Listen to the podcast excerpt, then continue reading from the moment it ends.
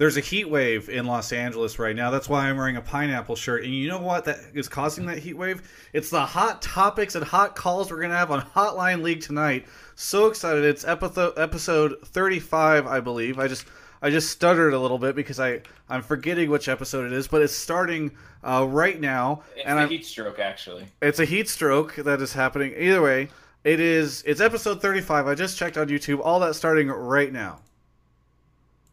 Hotline League is brought to you by OMEN by HP. And we're back for the start of the show. I was really impressed until the stutter. That was you almost made it all the way through it though. yeah, It was good. Just like had a lisp moment there. Um, all right, whatever. Either way, Hotline League is here, joined by uh, one wonderful person and one not so wonderful person. I'll let you guys decide who is who. uh, but either way, we'll start off with one of them. That's my constant co-host to my right. I think is how it looks on the panel. Mark Zimmerman. How's it going, Mark? Mark. Mark. Mark. Ah, motherfucker, I'm muted. Uh, it's going, dude. I was I was saying it's going great. Uh, the the news about what I was alluding to came out on Friday, and another one today. Back working with offline TV again. Back with offline TV. So are they paying you this time? It was never a question of whether or not I was getting paid. So they're not. They're paying, they're paying me. They do in fact pay me. Okay, good, good. And exposure, correct? Yeah. Amongst other forms of currency. Oh, oh, okay. Well, don't know what Scar's been doing lately. Anyway, well, that's good. Congratulations on being back at uh, offline TV. What was the story? Because I I was at Rift Rivals when this got announced. What was the what was the story you spun? The yard you wove. To... The easiest story to tell is one that's not a story at all. We just announced that we were back. Okay, and no no explanation on what went on behind no, the scenes. not really. All right. Well, you guys know what to call in about tonight. Yeah, I was gonna Uh, say. I want to talk about what happened with Mark and Try to keep things league, league centric, please. offline TV is very league centric. I think. Yeah. Only one of them plays league anymore. Really? Scarra, yeah. Lily, I mean, they all still play a little bit, but no one like is a primarily league streamer anymore. Wow. Yeah. Well, that's uh, sad days. Uh, well, either way, Mark's back at offline TV, so he's getting paid finally. We got Kelby, uh, who's returning for two weeks in a row. He he took a sabbatical for a while, so we had to bring him back for the second week. hmm How's it going, Kelby? It's going very well. Yeah. What- Good to be back. Not not the not the greatest weekend, but Oh, uh, what happened? Unfortunately expected. Well, the Rift Rivals didn't Oh, go away. okay. Well, actually, I thought that uh, a lot of uh, potential prospects had very strong showings, you know, so it was good in that regard. Uh, unfortunate to see Team Liquid lose to Splyce, though, uh, especially after Peter's tweet. really, that's a real feels bad man situation.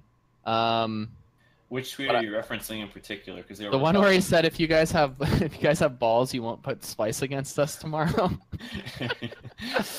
and then they Yeah. lost. Oh, that's rough. I mean, he already Um, says that it takes, uh, it ta- you know, it's it's the respect. People that trash talk beforehand deserve respect because they're actually risking something.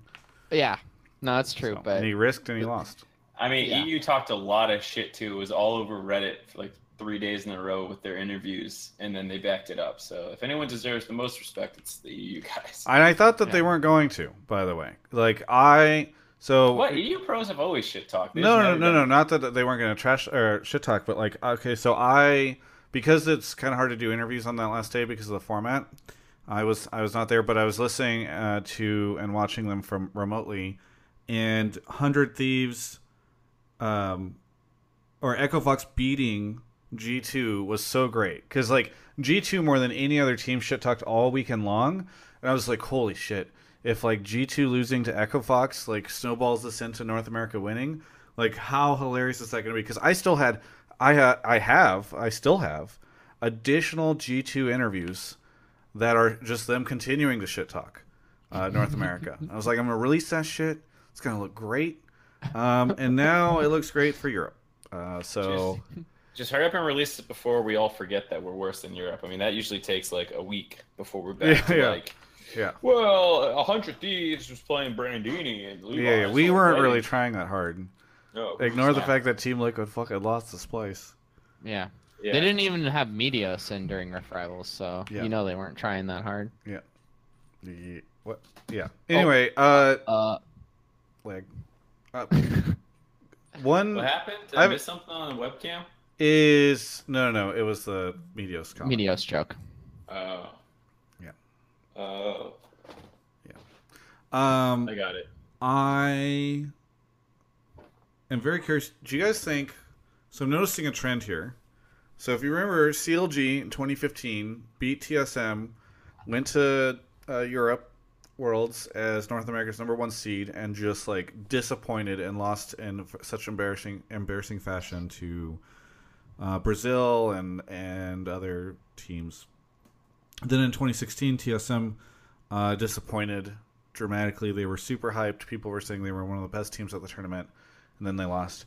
In 2017, boy, it just it was so super bad. And now we've got Team Liquid as our representative at MSI, and they embarrass us.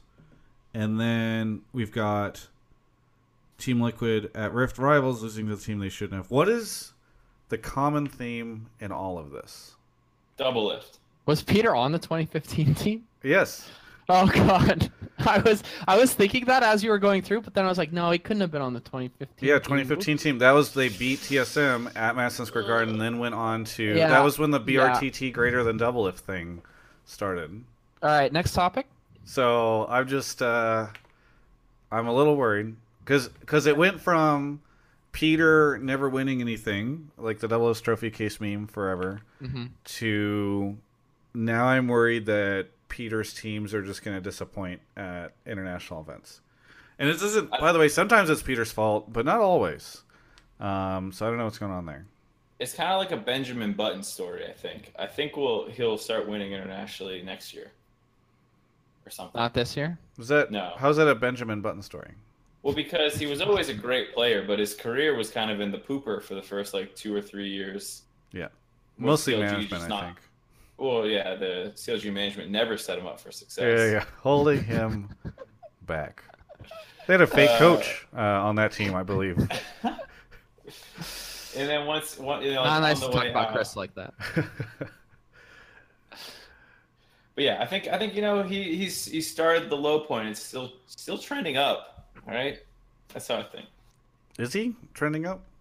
I feel like Is he, is he not? They just won spring. Well, he's he's continued his he has he ever achieved he beat um TSM and became the number 1 seed in summer 2015. What has he done since then that has been like a higher achievement? He just won with Team Liquid. That's fucking impossible to do. okay, yeah. He he He's, broke the uh, team liquid curse. He's the only person to win a split on three different teams, right? Yep. Yeah. Smithy is I just mean he's He not won like two. he's not Two, gotten he's past to- groups. He's been to not shown a good performance at any international event. Uh, so I don't know. But I mean, you could say that for every NA player, right? The Yeah. the Well, constant. Cloud Nine has made it out of groups. No, you're right. I just I s- we had this CLG conversation. made it to the finals of MSI. Right. We had this conversation on one of these episodes not too long ago, and for me, it's like, do you really care about making it out of groups, or do does it matter that you actually go far in the tournament? Like, I don't going to quarters, even going to semis is not like a big th- step further in my mind. Like, I know it's a meme, but like, really, do you feel think like it you would feel- accomplished if- that much more? If we had two teams advance out of uh, groups into quarters, and one Mm-hmm. of those made it into semis, that would feel really good. I, That- I agree with Kelby to the extent that like you have to beat someone good to get there, but I think winning a best of five at a, over another team at Worlds that is respectable is a big deal because you're Yeah. you're, you're basically saying like arguably I'm a top we're a top eight team in the world, which is pretty cool. And obviously that's not quite true because not all the Korean teams are there, whatever. But Sure.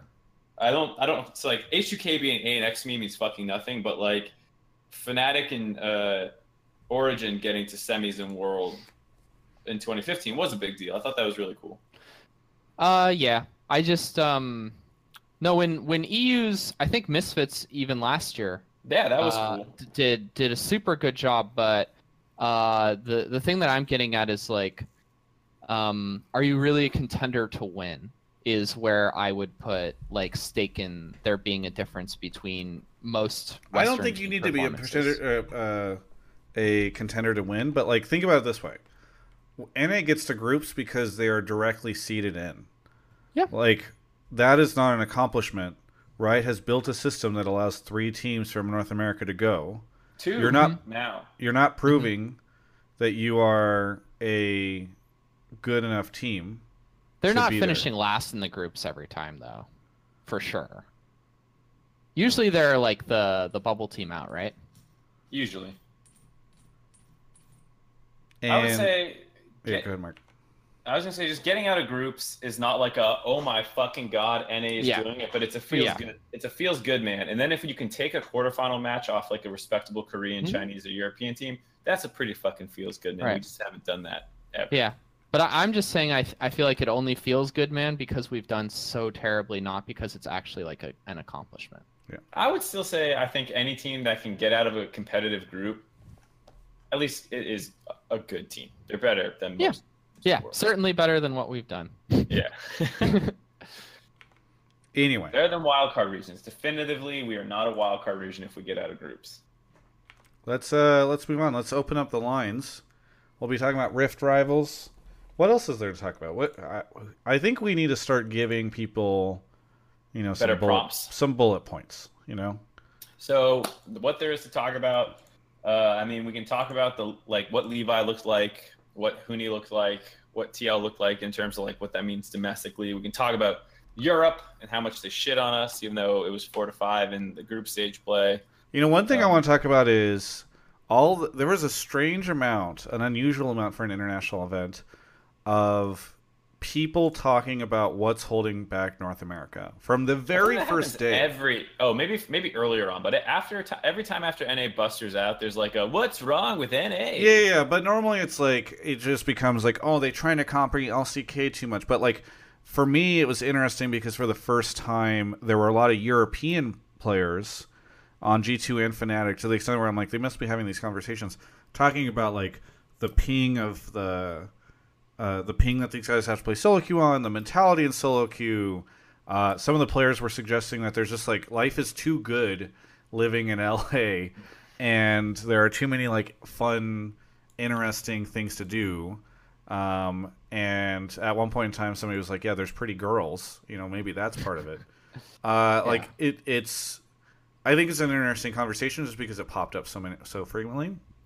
Another thing was uh, I did a 30 minute long interview with Rekkles, uh, where I was he he literally just feels as though uh, you should not if you can play something that isn't a marksman in the bot lane, you should play it right. Like he said, there's like 10 different champions that are either tanks or or, or bruisers or um, mages that are like better options, and so he he was the one that benched himself saying, "Look, nothing I can do can provide as much value to this team as Bwipo right now because none of my champions are as good as something that he could play." So I think that's an interesting conversation to have as well. Yeah. Yep, I agree. So if you want to talk about any of those things that Travis just talked about, go to the Discord link that I'm spamming in chat right now. Discord.gg slash Travis. You could do that too. Uh, once you're there, you're going to want to join pleb calls or pleb calls too, or sub calls if you're a sub. Uh, one of those voice channels, and then in the hashtag pleb topics or subtopics, go ahead and post what it is that you want to talk about, and specifically also what your opinion on it is. Uh, we're always looking for people that have strong opinions. Anyways, once we find one that we like, we'll pull you into the waiting room. We'll do a quick voice check, and then we'll uh, go from there. Yeah. Yep. And uh, I think I don't know. I'm just interested to see. I one one thing that came out of Rift Rivals as well is like I'm worried that North America's too stubborn. Like they don't want to play things that aren't AD carries, so they're just not. Like See, we was- we haven't played Heimerdinger. All right, I'll I'll talk about this when one of the calls come in and talk about it. Yeah. But like, I was saying this week fucking one. Don't you guys remember? I was like, holy shit, we're not funneling, and the rest of the world is funneling, or at least trying it, and like we're just not. We didn't have a single funnel in the first week. I'm pretty sure. Yeah. Or we might have had one, like one Mordekaiser game. Yeah. It was. I don't know. You could you could see it coming from a mile away. Yeah. I I don't know. I'm kind of concerned. All right, Mark is grabbing some people for into the waiting room. Uh, I am going to shout out a bunch of people who came in and supported the show. Uh, last not least. Oh, by the way, yeah. Did you, Mark? Did you mention the sub chat thing? Uh, briefly, but I'm sure you can do a better. yeah. If you are a sub, you don't you don't have like a priority over anybody, but you do have a bit of a higher chance of getting picked because it gives you access to the subtopics channel. Um, if you sync with Discord, and it takes a little bit sometimes to sync, you can put your question in there, uh, which gives you it moves a little slower because obviously there's less subs than uh, plebs, so you can uh, you can put your topic in there and maybe catch it. Um, anyway, back to just shouting out a couple people. Thank you to last not least, Karoobs gifted a sub to AOJ, Putz Poo, Karoobs gifted to Travis Gafford as my hero, Little Kosh resubbed. I'm riding the Travis train, Kappa Pride. Karoobs gifted a sub to Nightbot. Karoobs gifted to O4 Pone XO.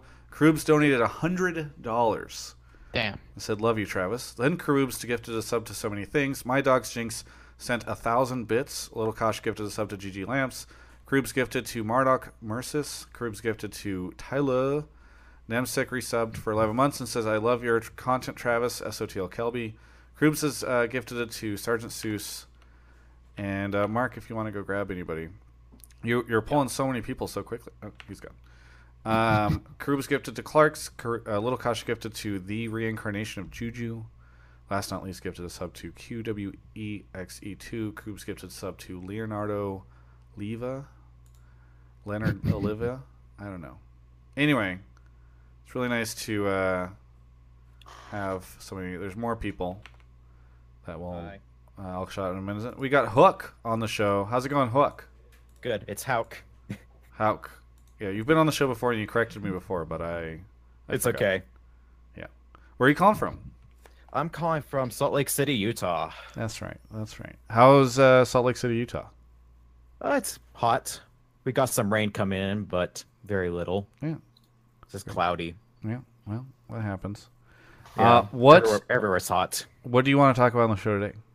So I just want to talk about Rift Rivals, of course. Um, I thought LCK, LPL, LMS were a lot more interesting compared to NA slash EU, and they need to update NA and EU to make it more relevant.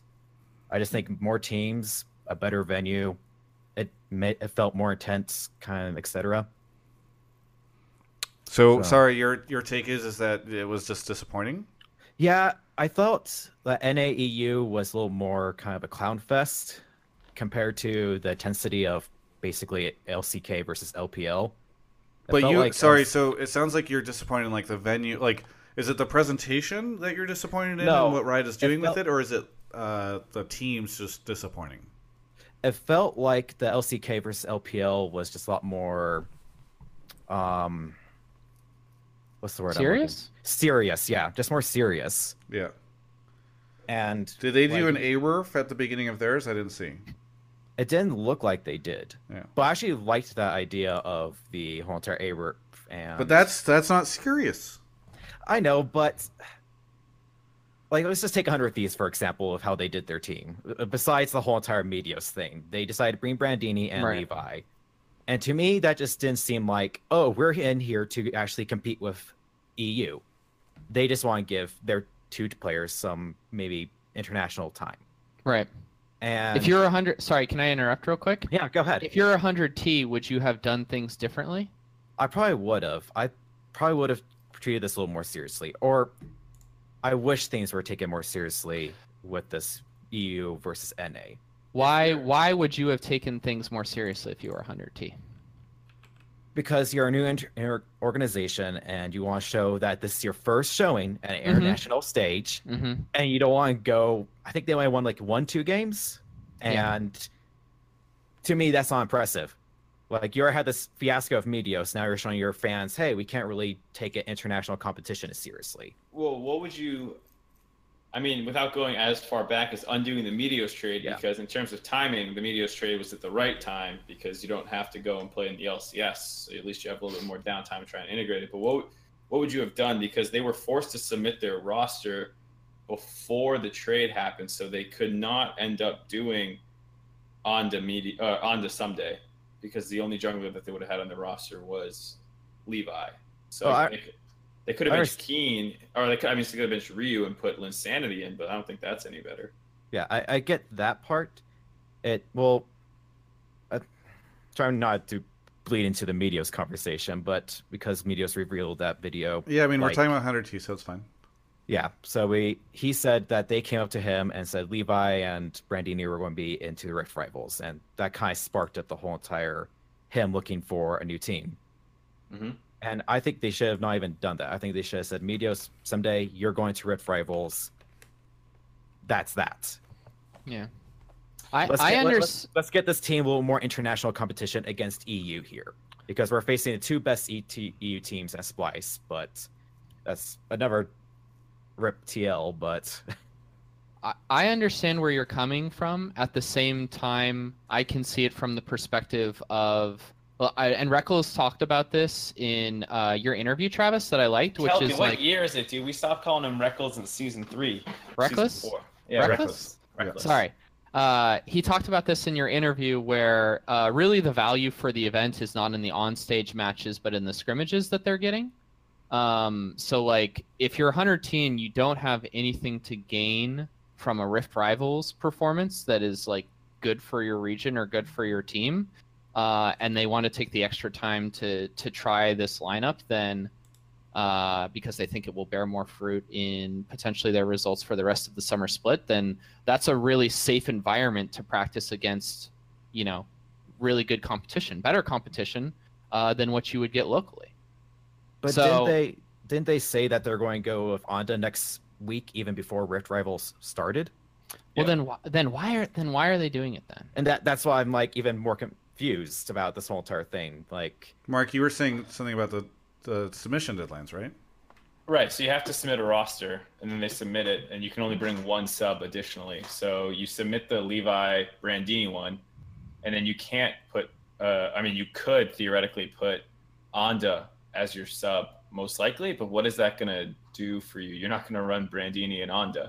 So, uh, But but hypothetically, this this using this roster for Rift Rivals is what sparked the whole media situation, right? So they were already Uh, planning to use this roster going into Rift Rivals, regardless of if media stayed along or I mean, not. I've maybe, but I've also heard from a lot of other teams Oh, okay. that Hundred Thieves have been shipping Meteos around for a while. So I don't, Oh. I don't really buy that, which maybe is why I have a harder time at like seeing it that way. That like, oh man, they announced this, and then that was the spark because I had heard for a long time that like Hundred Thieves was looking to make some moves. So is there there is the hypothetical situation then that even before Hundred Thieves goes to Meteos and says we are planning to use this lineup, that even if he had not already said like, hey, I want to talk to other teams, that they were totally fine with that possibility because they'd been shipping him around. Yeah, I think so. I think it was the kind of thing where they've been trying to find a way to get Levi some playing time with the main team for a while. Gotcha. So okay, let's move on from 100T though, because it's just one example, right? So Right, right. what else? What else was uh, disappointing to you, Hook? Hook, Hook, I- Hook. Hauk. I think uh, mostly the venue. Like I saw the last day of the LCK versus LPL, and I was in a big stage and everything like that. That was on stadium looks like, and it looked very more epic. It looked better. I was more excited to actually watch these games, and maybe Honestly, it's just a total shift. I the a lot of the audience was empty at times. Like I think because it was a holiday weekend, uh, Anime Expo was happening. Like I think it was just hard for them to fill it out. It also is happening on Thursday, Friday, by the way, which are hard days to to fill Yeah. out. So I did, was it having trouble filling out? I thought I thought they looked like there was a decent amount of people. so I think they sold out. But Uh, when I'd walk in, oftentimes you would see like you know that kind of block below the caster desk like that area would Yeah, be yeah. completely empty maybe they sold less like maybe they intentionally thought they were going to have like more like support staff or somebody, and they reserved more seating for that or something. I don't know, but I I would not be surprised if they had would have had a hard time selling out like a much bigger arena, um, because it's just at a weird time. It's just a weird time to throw the event, uh, which how I about think for is the one of the last- criticisms of it.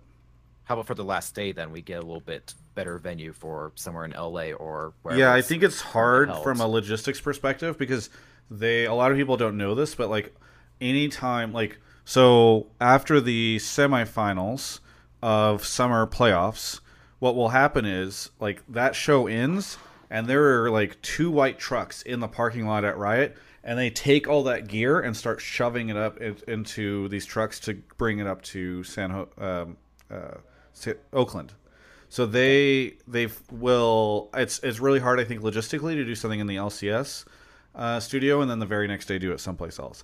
I actually don't like. It's interesting. I am like the guy who hates on venues being in shitty locations.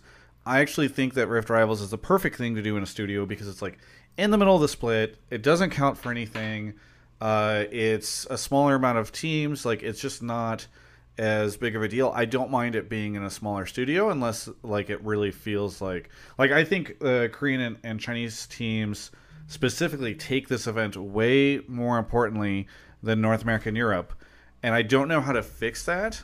But Well- I actually think there's just more pride on the line for them than it is for North America. It's not even just pride. There's actual stakes on the line between who's the best region. Like, like we can't pretend that that's what we're fighting. We're fighting the best in the West. They're fighting over legitimately who's the best region. So like China and Korea take it super fucking seriously for that reason. Plus Chinese fans, there's a lot more of them and they're a lot crazier. So like of course their stadium can be bigger.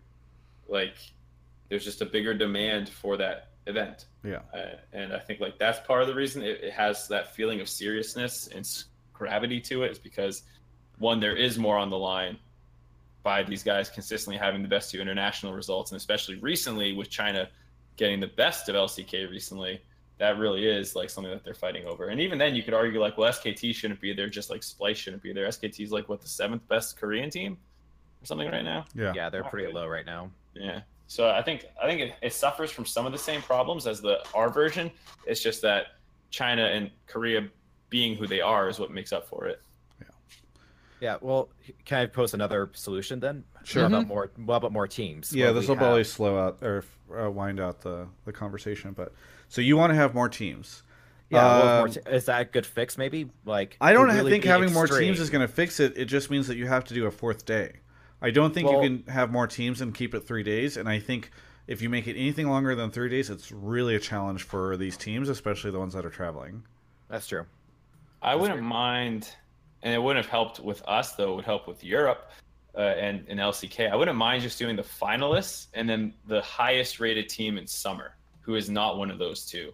So you don't get the SKTs and the Splyces and people who like had a good playoff run, but they're actually not that great or something like that. Like I think that would that would make me a lot happier because like I would have loved to have seen Misfits there. I would love to have just like Mhm. been absolutely dominated and not have what was it four of our six wins that we got at the event come from Splyce or whatever it was. Maybe it was mm-hmm. Yeah. three It of our five. of them, Yeah. Yeah, yeah, yeah. So like, you know, I, I wouldn't mind that. Yeah. I. I was Oh, I was go going ahead. to say how we do like it's like really extreme, just all playoff teams from each region, six teams. Is that too much, or am I going too crazy with that idea? I think like I think that's way too much. the cost. The cost too is much? yeah. Well, one like scheduling it and planning all that's difficult to fit into a week and not needing two weeks to do it, as well as like the actual logistical burden of Okay. six teams coming over and stuff. Yeah, here I'll wind out the conversation by saying this, and I'm probably going to do a separate video about it, so I won't spend too much time on it. I think Rift Rivals is the perfect event to replace All Stars. Uh, I think All Stars has been trying to find an identity for years, and it's been really difficult for Riot to figure that out. Um, I think it's time for them to just give up on All Stars, and I think all the problems with Rift Rivals, you you gain what what isn't fun i think by the way is watching korea win worlds and then like watching korea win all stars uh, like a month later. I didn't i don't think that the like team fire team ice thing was ever really good. Uh, i think um, rift rivals has a lot of problems. They tend to be around scheduling breaking the summer split out for that type of thing. Like It's it's just a difficult time to do this event, um, and I think that you solve a lot of that. And by the way, you could make it six teams. You could make it five teams. You could make it more teams by because you could just do it in the middle of December, and it's way easier. And the logistics are way easier because you can still just make it NA versus EU. I, I just think I think uh, All Stars is an event that needs to be put out of its misery. I think this. I doubt that it's going to be better this year. I bet you it'll just be. At the end of last year, I was like, "Why are they still doing All Stars?" I bet you it's not going to fix for this year, and I think putting Rift Rivals there instead would be way better. Yeah, I, I totally agree with that. That actually just piques up my interest of having that event during December. I Yeah. would. That just sounds much better compared to having All Stars. Yep. Hey, thank you so much, uh, Hook, for the call. Thank you, Hauk, Hauk, Hauk. Hauk. Um, all right. Mark is grabbing the next person. Um, some more shout outs, by the way. Unless, okay, we're good. Uh, thank you so much to Skiller V2, uh, Aero Tempest, certainly not Colby, Brandonian, and Schleppard for resubbing. He says it's five months and Kelby's the guest. How disappointing. All right, Matthias is on the show. Matthias, where are you calling from? Hi, uh, I'm calling from Guatemala. Guatemala. Are you in a game of League of Legends right now? No, uh, but my mom is downloading something. Sorry. Oh no, no, it's okay. It just says that your Discord seems to think you're in an hour and oh, two minute no, long it's- The game. client is just open. Is Zoe? You're what? the client. The client is open. Okay, Discord hasn't caught up to the fact that the game is over. I Travis, like, this this thing where you try and like read what people are doing always backfires. Matthias, what do you want to talk about on the show today? Uh, yeah, I just want to say that I really enjoyed Rift Rivals as a fanatic and you fanboy. Uh, I was really happy with the end results. I'm shocked. But uh, I also thought it was a very fun tournament. All the games were fun. There were some cool moments like Splyce beating Team Liquid, but also seeing like G2 in the first game like use funnel and get literally crushed by Echo Fox was very fun because they have been very good at EU LCS and like no one seems to be able to beat them uh, when they play funnel. So seeing them lose against uh, seeing them lose with that strategy was very fun and that um, it's a better like I agree with you. I think it's a better tournament than All Stars. It was uh, I enjoy it more, even though I do like seeing uh, Asian players and Western players interact. I wouldn't mind seeing that tournament be replaced. Yeah. Okay. So was that was think- that Ari's your topic and I just predicted it? Yeah, Oops. Okay. Well, Uh, we what I will say on on his point though is that seeing like that crossover between Bjergsen and Faker where they played like the two keyboard thing was really cool. And if All Stars dies and gets replaced by Rift Rivals, I would hopefully want to see some kind of like some fun thing that yeah, just has all the maybe players like have like- some more fun events during Worlds, maybe like between. I think weeks. Worlds you can't do any fun events. Worlds has got to Yeah. be Oh. this is the most serious thing to ever happen in all of esports. But uh, I think the two v two did that. I think the ARURF did it, and I think you can add more fun to Rift Rivals. Like Rift Rivals is starting talking to one of the players. Yeah, but I'm Uh, not saying fun, Travis. I'm saying like the market crossover. Like EU and NA is already a pretty close market, but like having Korean players who can speak English well or whatever, like interact with North American players and like that kind of like thing, you would lose if All Stars disappeared. Maybe you can bring a couple celebrities over if they're not busy in their own. Uh, What about Rift it? Uh, what about an MSI? What if MSI had like a little fun portion?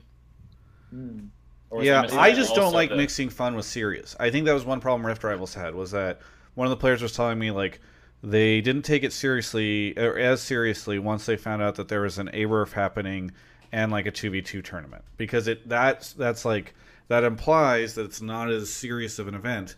This is what they seem to always do with All Stars, where they like mix the two things where they're like it's serious but it's not and then you end up with this weird identity crisis like is Yeah, this a, I like a thing to show peak performance or not Personally, I like the Ice versus Fire uh, version of of All Stars. know I it's hated Ice versus popular, but uh, I used to like that more than the serious thing hybrid they did last year. also something to add up to my original point. I like last year EU got crushed by NA, and then the region as a whole became way better because we uh, they learned how to play around mid and they use the knowledge they gained in Rift Rivals uh, to to perform better at Worlds, and I hope NA does the same thing this year. Hey, Like, I agree with that. I hope that this is like a wake up call for North America because, and we kind of hinted at this earlier, Mark, like the the fact that there were a lot of picks and a lot of strategies that NA has seen Europe doing and has just either been too lazy or too skeptical of or whatever uh, to do has is really disappointing. Like there was a moment uh, where I don't know if I got this on camera or not, but I was getting dinner with uh, Rekkles and Perkz and Peter, and I, I recorded a bunch of it. And there was a moment where Peter and Perkz were both talking about how in the G two Team Liquid game they they both thought they had one draft, and they thought both of them thought the other one was crazy for thinking that they had one draft, right? Like, oh, we got these champions, like of course we won draft, and uh, and it was very funny because I think you know they were talking about comms and how you could imagine if you played both those comms next to each other, both of them were like, oh, these guys are so stupid, they picked this into our this, and then the other team was like, these guys are so stupid, they picked it into this, don't they know it's a counter?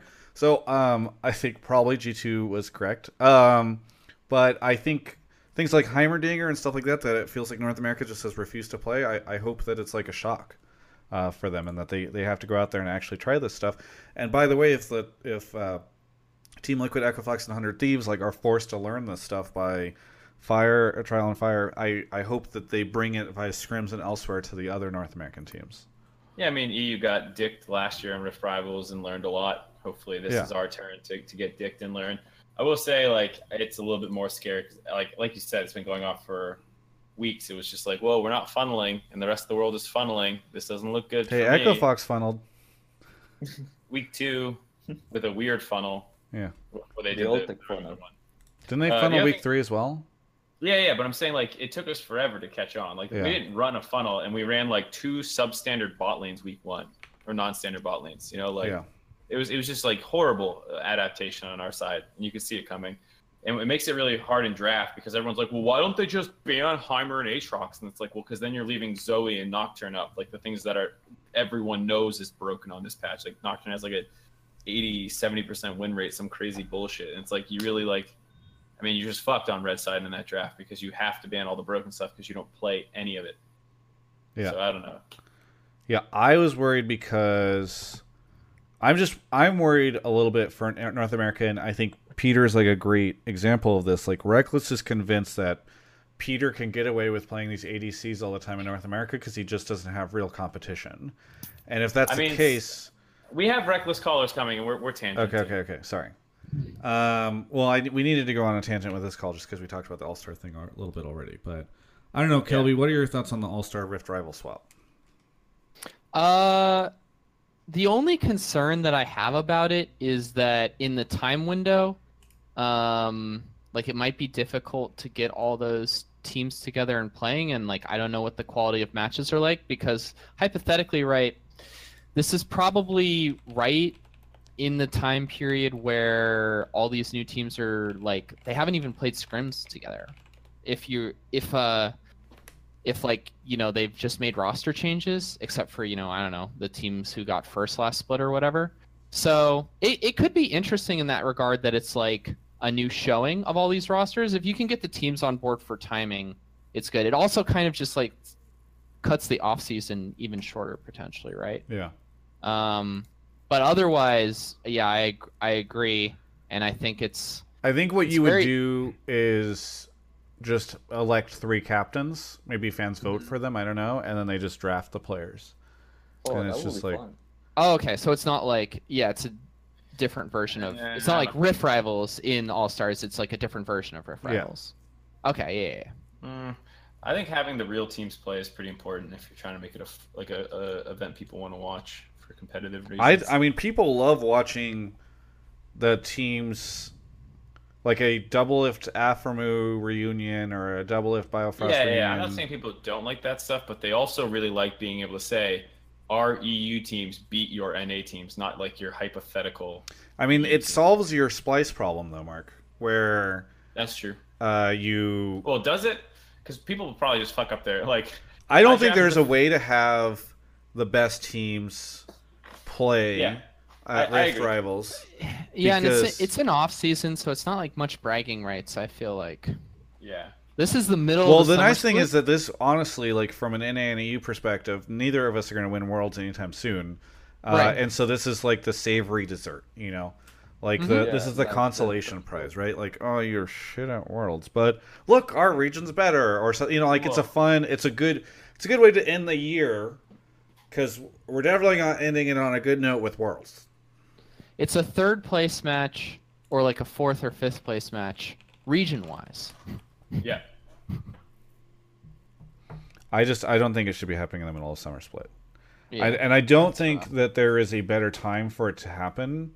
Like you can't do it before Worlds, you can't do it before the start of the split, you can't do it like after MSI or during MSI. Like it just like I think off season is the best way, and I'm just ready to put uh, All Stars out of its misery. Yeah, I mean, it's just hard to give a good reason for the fourth and fifth best regions to play, or third and fourth, or whatever you want to put us as.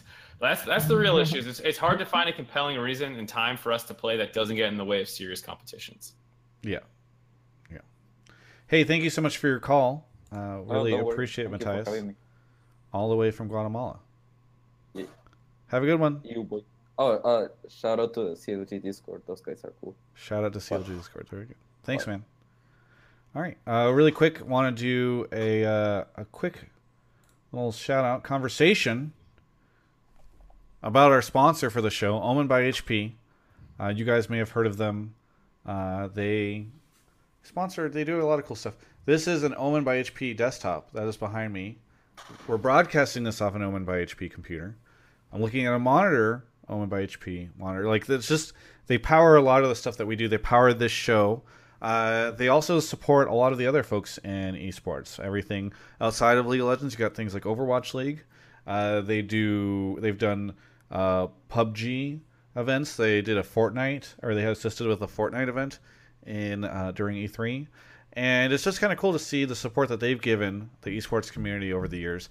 And by the way, they help out a lot with this show. Um, and it's it's really great to see the support that they they give. We uh, I think we're getting close enough.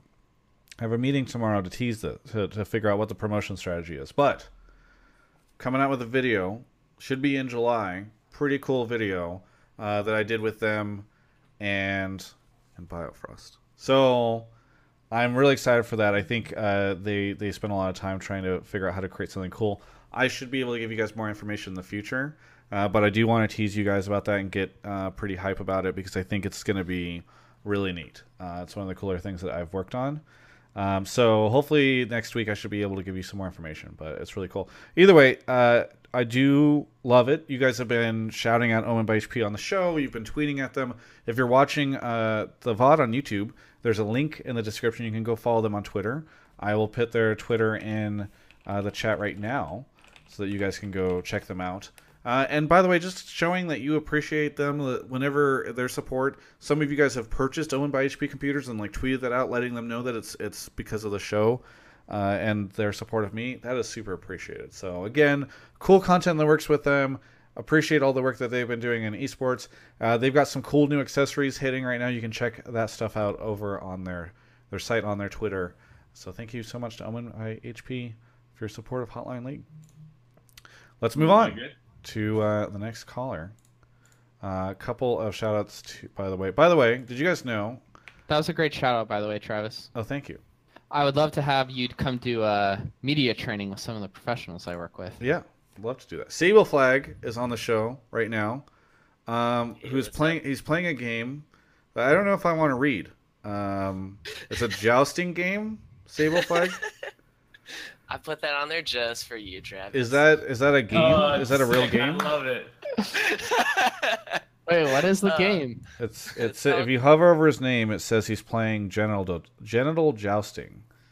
It has Oh, been for 12 nice. It's Yeah. actually one of the greatest stories in video games, or so I'm told. I just love that. Like I was complaining about Travis doing this gag, and you just took it up to the next level. I respect the hell out of it. I got you, Mark. Uh, thanks for being a Twitch sub, by the way, Sable Flag. Where are you calling from? I'm calling from Orlando, Florida. Orlando, Florida. What do you want to talk about on the show tonight? Um, I just wanted uh, to bring up the state of the meta. Obviously, um, crit AD carries are not really, you know, featured highly, um, and they're pretty much just they can't do anything early enough in the game to be relevant. And we have things like Heimerdinger and you know all these other roles that do a lot more like utility wise like you have zoe with her like insane long range like cc and then you've got heimerdinger just can perma push a lane for Sure. free pretty much. So you got these other options. um and so crit AD carries don't really bring anything to the table anymore because of the way itemization works so you get like situations where like say a heimerdinger just one shots a traditional AD carry that's ahead in lane Sure. So they're not viable. But is that is that your main point? Is that you don't like it? basically i just I, that honestly has always been one of my favorite things about watching the game is watching AD carries and i think that it'd be great if this meta could just include them i really enjoy seeing like the non-standard stuff in in lanes in the bot lane but i just i seeing like the traditional like crit AD carries completely not in the picture just it, it really brings league down for me Sure. Okay. So you would like to see AD carries come back. Mark, how non-viable are crit AD carries right now? They are not very viable for competitive play. You can pretty much play them in solo queue if you're, because most people aren't playing other shit. And It's like I don't think most people are laning against crazy shit in solo queue right now. I mean, the the, the rates of this stuff is going up obviously, but like for the most part, you can play them. Uh, they're just not very good. Uh, but I mean, you still have marksman being played. Like you have AP Kai'Sa, you have Ezreal, you have Varus, which a lot of people think is actually decent now after the latest rounds of buffs. You have uh, some Xayah Rakan being played and stuff. Like they still see play. Um, sometimes it's through funneling, sometimes it's not. But yeah, I think I understand that crit marksmen currently are not very good. Is it is it okay? Uh, and Kelby, I'll loop you in on this too. Is it Mm-hmm. okay if crit marksmen just aren't viable? Because we we see this all the time in other lanes, right? There's times where like assassins are a great example of that. Like everyone loves assassins, but historically, like the times where assassins have been viable in the meta, usually in very small windows of time, and then they like get rid of them or whatever because I think it's just a struggle for them to figure out how to balance them or make them viable. But is it okay to just have crit ADCs out and then like rotate them back in like it's a wheel of options? I don't know. Well, I Well, think. sorry, you go go, ahead. Kobe, sorry. Kelby. Uh, so this was another thing I was gonna ask about. I had planned to ask about on the show and watching your interview. Um, is that uh, man? Now, now I'm going back and forth on which way to pronounce it because you got in my head earlier. Varus. It's Uh, Rekkles. Rekkles. Rekkles. Rekkles. Yeah, yeah. Rekkles uh, was talking about like how he anticipated that they would change the balance so that uh, they would like come back in and Riot would fix it or whatever. But it seems that like there's either unclear communication from Riot or poor misunderstanding on Fnatic's part about what like was intended to be happening here. So I was looking for some clarity for you guys. Is like, is this like an intentional meta shift Yes. that Riot made away from this? Okay, so they are they're very clearly like saying like we don't want crit AD carries to really Not, be a part of. They don't want that. What they've what eh, like this is. They want everything to be viable. They want everything to be viable. Okay, they're just not accomplishing it yet at the professional level that we've seen because the current consensus is that crit ads obviously are not like the Yeah. thing. Yeah, they're not the thing. Um, and obviously, anytime like you're trying to break open like this mold, like Right. it's not gonna it's not gonna be perfect No. right. Yeah. Uh, so I think it's been like well relatively within like the realm of acceptability. Mm-hmm. Um, it's still not quite there yet, but if you looked at all of Riot's messaging publicly, like Mhm. as these changes started coming up, there were a couple things times that they said like we want to make it so that marksmen are not a default in the bot lane. Not that they're not Right. viable, not that you can't pick crit, but that like you don't have to have a marksman Right. every single game. And they have basically said that. So like if if Rekkles was hoping that they would just fix it, then like he or his coaching staff was probably not paying enough attention to not just the actual changes, but like riot on the message boards. Yeah, I mean, like I I really appreciate what they're going for because I think that's the ideal state of the game, right? For a competitive balance, is that any champion, any role, uh, or not any role, but any champion is like viable through some role in the game. That that's it's unattainable balance. Like no game has accomplished that, or or probably can ever seek to accomplish that. But uh, I appreciate that they want there to be other things than just like very standard, uh, you know, crit, crit ADCs in the bot lane. However, for like competitive right now, uh, essentially every team currently employs one of these people uh, Yeah. who is specifically designed just to play this role Yeah. and is in the Rekkles situation uh, where like, oh shit. Uh, this is a hard pivot, and some people are doing a better job with it than others. I noticed that Uzi yeah, was playing like Aatrox, but he also played Lissandra, uh, you know, in the finals. So like, I don't know, but yeah, if if it, if it doesn't get figured out, that's something that's been a part of the game for such a long time. And I've I, I'm in the same boat as you, or same boat as you, Sable Flag, where I've personally uh, enjoyed a lot of ADC moments uh, in hype games, and I hope that they aren't like you know that it is resolved, that they do swing it back. Um, but and, and obviously Rekkles does too. But uh, we'll see how long that actually takes for them to have it be getting picked frequently and getting competitive. and part of me thinks that it won't happen just because like for the same reason that like man whenever assassins are viable games end pretty fucking fast i feel like man whenever crit marksmen are viable the game usually goes three items because that's what they're playing for and so like if they're not punishable enough in lane then people will pick them and not get punished in lane and then they'll stall the game out until they hit their item break points and then they're stronger and then everyone goes back to play like crit marksman or whatever Do so you- like I could see a world like you you were saying that like no one's ever Mhm. balanced it perfectly. This Yeah. might just be the latest case of that. Right. Do you think that it has to inherently be a case where like you have to see the same uh, scaling curve for crit AD carries uh, that we've historically seen, or like are you? Because uh, one way that you could hypothetically remedy that, although it would be a substantial change, is like you smooth the power leveling. Um, so that like they are having a more of an impact in laning phase and throughout all points of the game, as opposed to you know playing for your three item timing or something. Um, and then your counterplay options there probably are more about matchups and specific like uh, champions into certain you know ADs and stuff like that. Uh, It's hard to say only because I think traditional crit building marksmen are not Yeah. the most expressive champion kits in the game. And Right. all, all of them boil down to the same thing. Yeah. Largely like, wow, Caitlyn's really good because her range is the fucking longest. So if Mhm. she needs two items to become viable, then like there you go, she's broken. Yeah. Or like if she needs three, then there you go, she's fucking useless. Yeah. um, But at, at the same point, like that's because like uh, her ability scaling like is just like completely worthless in contrast later in the game, right? Like if Q actually did damage, if Net actually did something, if her ult actually did something, maybe that changes. This is like completely. I'm I'm way out of my depth of field right now as far as like you know balancing and stuff. But uh, I'm just I'm trying to you know think of potential ideas there. Like It if feels- you add AD scaling to her, like more AD scaling to her stuff. I don't know. I think it's possible just because we've seen in the past, like them kind of do large class reworks in a sense where they're like, we're gonna rework how assassins work, and all of them Right. got fucking like slow passes that build up to a big burst of damage. We're gonna change how supports work, and then all supports got gold scaling and utility where like they sped up more, the, the slow was longer or something. Um, and I feel like maybe in order for crit marksman to be viable in a meta where everything else is viable and they don't crowd everything out of the bot lane, they might need some level of rework like that where they take a hard look at crit scaling marksman and be like, what do we need to give them to compete in the early game but still be like late game threats or something? I don't know. It's, Yeah. it's really hard. Yeah.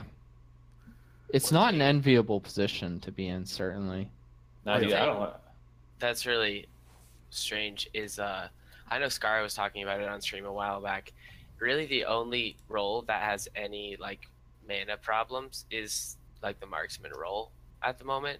Like, they don't have CDR, they don't have mana regen. Like, the mages like which is should be gated by mana. Like you should have to play around. Oh, how much mana do I have? I'm a mage. I cast spells, but like the person who's sitting there auto attacking the entire time, they're the ones who have the mana problems, and I think that's kind of strange. It's not that I think they have. Well, so I think Scarra's right. I mean- they ha- they have mana problems, but it's because none of their items give them mana, right? Whereas like mages would have mana problems too, if not every single first fucking item you built didn't give you mana. Right. So so like mages would have the same problem, but the itemization isn't there for marksmen. The only item that gives mana for them is like this other shit, and then they're not balanced. Like that's what I'm saying. Where like it would take a full class rework, I think, to, to kind of like because if you just give them a strong mana item, then it's like, well, that's probably just fucking busted on Lucian or like someone else who spams abilities Right. more. Like you have to you have to be pretty close. Essence Reaver is not really a, an option for like most champions, even though it's like, the only mana thing. So. Yeah. That plus Yeah. Muramana are they're not good mana items, but like most marksmen are designed with the fact that they're not going to be getting mana. Right. Yeah, It's just but I you can know. touch other items than or other values than just items too. Yeah, Yeah, exactly. Sable Flag, Yeah. thank you so much for calling in. Really appreciate the call. Problem. Just uh, one last thing, I would like to shout out the premier Total War streamer, Fenron Jenkins. There we go. hey, yes, Just, you know, Fenron Jenkins. We'll get a shout out in. Twitch chat. He is the right best now. Total War streamer. Easily, Uh, hands down. Even though he's playing Fallout 4 right now. Yeah, Yeah, he's this is the pity. a- I got Soup Fenron and Kelby got me super into to Total War. I've been playing a ton of Total War. Everyone in my life knows that I've just I just play Total War now. And Fenron no longer streams Total War, so I can't like He's it's got pretty- like eight years of VODs though, so like. there's I don't really want to no watch a fucking VOD. This is Twitch Yeah. TV. Jeez, Twitch is Travis. about live content. Thank you, Sable Yeah, he's Flag. kind of. Support the streamer. I do support the streamer. I show up in his Twitch chat and demand a gifted sub, and somebody inevitably gives it to me. I'm, I'm making this guy good money. That's hilarious. Thanks, Sable Flag. You're welcome. Yeah, thanks, dude. Hi. Uh, just on this topic, Emily Rand was kind enough to share uh, a doc with like only marksman games uh, from 811 and 812. So China is at 42% only marksman lanes, if I'm reading this right, and hopefully I am, uh, From Yeah. solo queue. uh, for competitive places. Oh, okay. Yeah, yeah. We've got Link in the Twitch chat, by the way. Nice. Hello. Yo, boy, You Austin. should call into the show. Anyway, sorry. Mike. Yes. Uh, Let's get Austin on here. China's like 40%, Korea's like 25%. Uh, I don't see Damn. them for EU, and I don't see it for NA. And Taiwan is at 18% or something. Yeah. Well, China's the best region, so it looks like Korea is fucking up. Well, it also just depends on like what your player base is good at. Anyways, we'll probably touch on that. I think I have someone in Yeah. here where the Rekkles like is getting fucked by the meta point. Yeah. I think. Um, cool. Well, You're really right. quickly, I want to say I'm about to read off some subs. By the way, if you are watching this right now, just do me a favor, hover your cursor over my stream. There's a very good chance that if you have an Amazon Prime sub, it'll show you now. I installed an add-on that just shows you when your Twitch Prime sub is up if you hover over my stream and it's an extension or whatever. Should be able to see it. If you see it, just press that button and send it over to me. All right, a uh, couple of people while we get the next caller. We got uh, Flaxen, who reset for two months, and Peggy, uh, Rayma thirty nine, uh, Cloud Alyss, T- Tom Helios, Anime Girls for Christmas, Hungry Lazy Panda, you know what the Volt Control Defeat on the show, and the Blowfish is and here, And the blowfish. and the Blowfish is here. Where you, Where's, where's Hootie? where are you calling from? And the Blowfish, I'm calling from Philadelphia, Pennsylvania. Philadelphia, Pennsylvania. uh, so smooth with your answer. You got Mark over you, here squealing, and then we got you just. I'm here from Philadelphia, Pennsylvania. Well, Pennsylvania. you gotta you gotta keep it calm sometimes. yeah, thank in, you. in this crazy meta, you gotta keep it calm. Cool. What do you what do you, Good Travis. what do you want to talk about right now? I mean, y- I mean, we've kind of been touching on it all night here. The meta is kind of a mess, and uh, it's having some real world consequences. You, uh, Travis, sat down, did a nice interview the other day with Rekkles, saw the vid, real good stuff. But essentially, like you can tell in that interview, he's like actually worried about his job. Yeah, you Riot know, took his as a job result from of him. this uh, overnight. overnight, he's like not as valuable. And you could easily say at MSI, one of the best performing Western players. Am I out of pocket by saying that? Historically, absolutely not. That's a very true statement. So, um, and and you mentioned it something. Uh, I don't know if it was Rekkles that said it, where it's like Doublelift can only effectively play this ADC meta just because he's just naturally a better player. Yeah, Rekkles. That was Yeah. Rekkles's thesis. That, I mean, I wholly believe that. That's that seems hundred percent true to me. I Yeah. mean, uh, I mean, not gonna lie, uh, Cloud Nine playing Keith, benching sneaky, kind of like what kind of ADC is really gonna sh- pop up? I mean, how do how do you, how does Doublelift stay relevant even you know if they continue on this trend? So Uh, sorry, your a- your major statement is just concern about uh, sort of what this means for ADCs. I mean, especially if like some of these p- players are like signed into multi-year contracts, and i- if uh, I can't remember, I think it was on the dive. They're talking about like bruiser kill lanes bottom of like J4 Pantheon. Like, you're not gonna get Doublelift playing J4 Pantheon. Doublelift Ole playing J4 Pantheon. I mean, maybe they should. Yo, I mean, maybe they J4 should, is but great. like, you know, as far as like, maybe maybe Doublelift can do it, but is is Keith gonna do it? Is is Altec gonna do it? You know, I mean, who maybe they else? should. I, it sounds like you just don't have clean faith in the North American ADCs. You're like, these guys are going to start playing something new and original. I, I Okay, I don't see so- that happening so, at all. So, so we look for replacements in scouting rounds. Uh, notable scouting ground potentials from the latter. Anyone got some good suggestions? Yeah, I, it's it's an interesting conversation. So as an aside, really quickly, I I think it's interesting. And by the way, Blowfish, you're blowing into your mic a little bit. So if you could, Oh, it's it works. I mean, it it fits really well with your theme, but Name. if we could just clean it up. Um, I think it's interesting, Mark, because I remember we were basically scoffing at this, right? Like the meta hit, a bunch of Reddit threads went up there like ADCs are no longer viable, and and a lot of the the ADC players and marksman players started to freak out, and then we were kind of mocking it, right? It's like, okay, well, actually, I'm there's a still ton of mocking it. there's but I mean we got Rekkles and Peter Peter who seems to have been converted over to the idea that like ADCs are inherently worse than other options, right? Like playing a marksman is a worse decision at all times than a different option at, at the competitive level. Yeah, you- and I say that's bullshit. If Okay. that's what your team's better at, like But it's not what Okay. it's it's not So you think you think like the forty two percent only standard bot lanes or the forty percent hybrid lanes in Korea or in China are just wrong?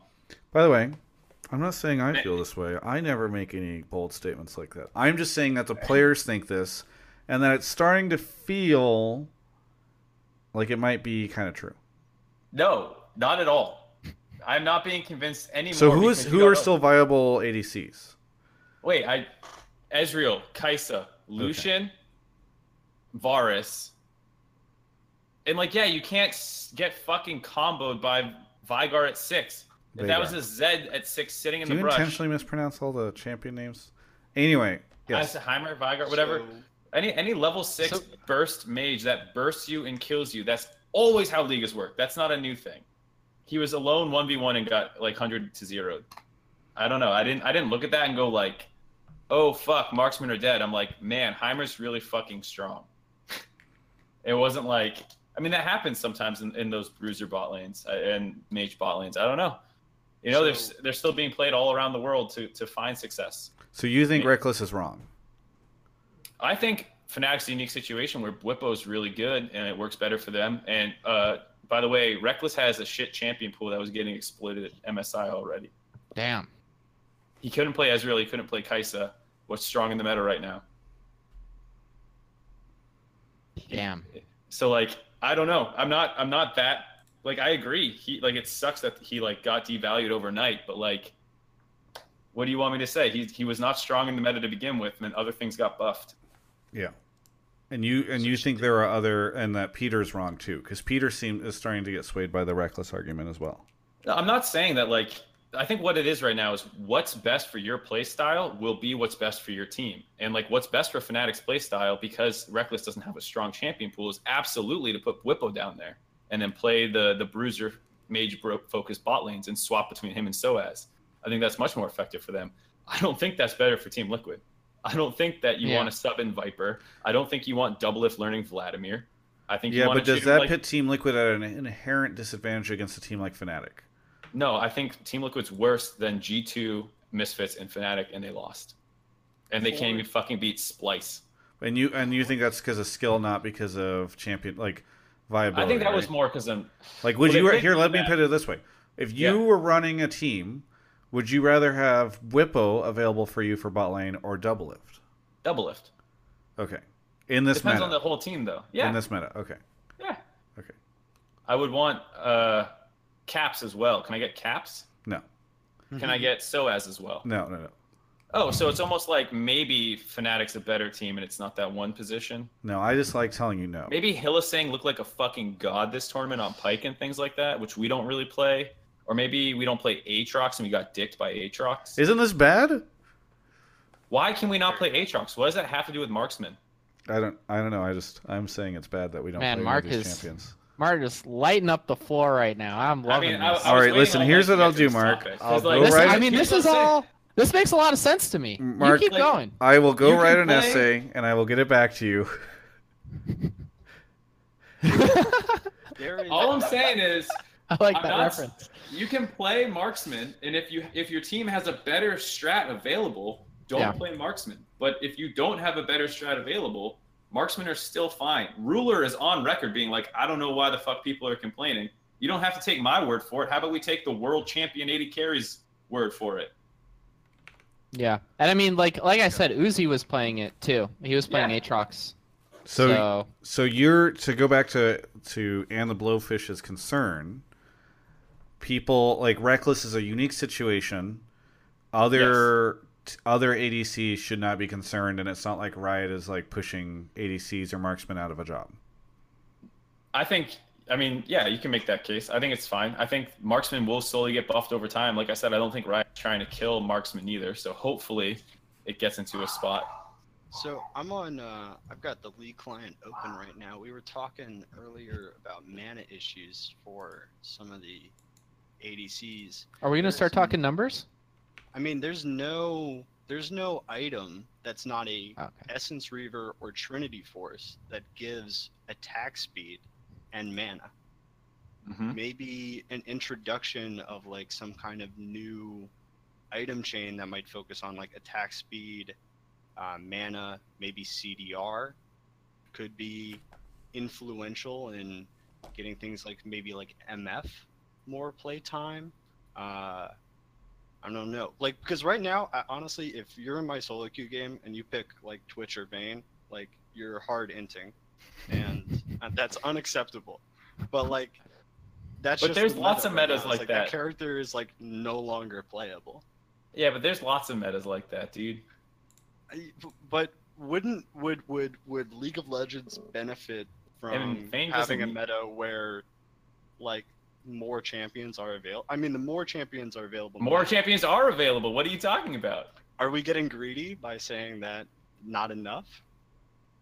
Ooh. I think you could make the case that not enough marksmen are viable in the competitive scene right now. I think you could absolutely make that case.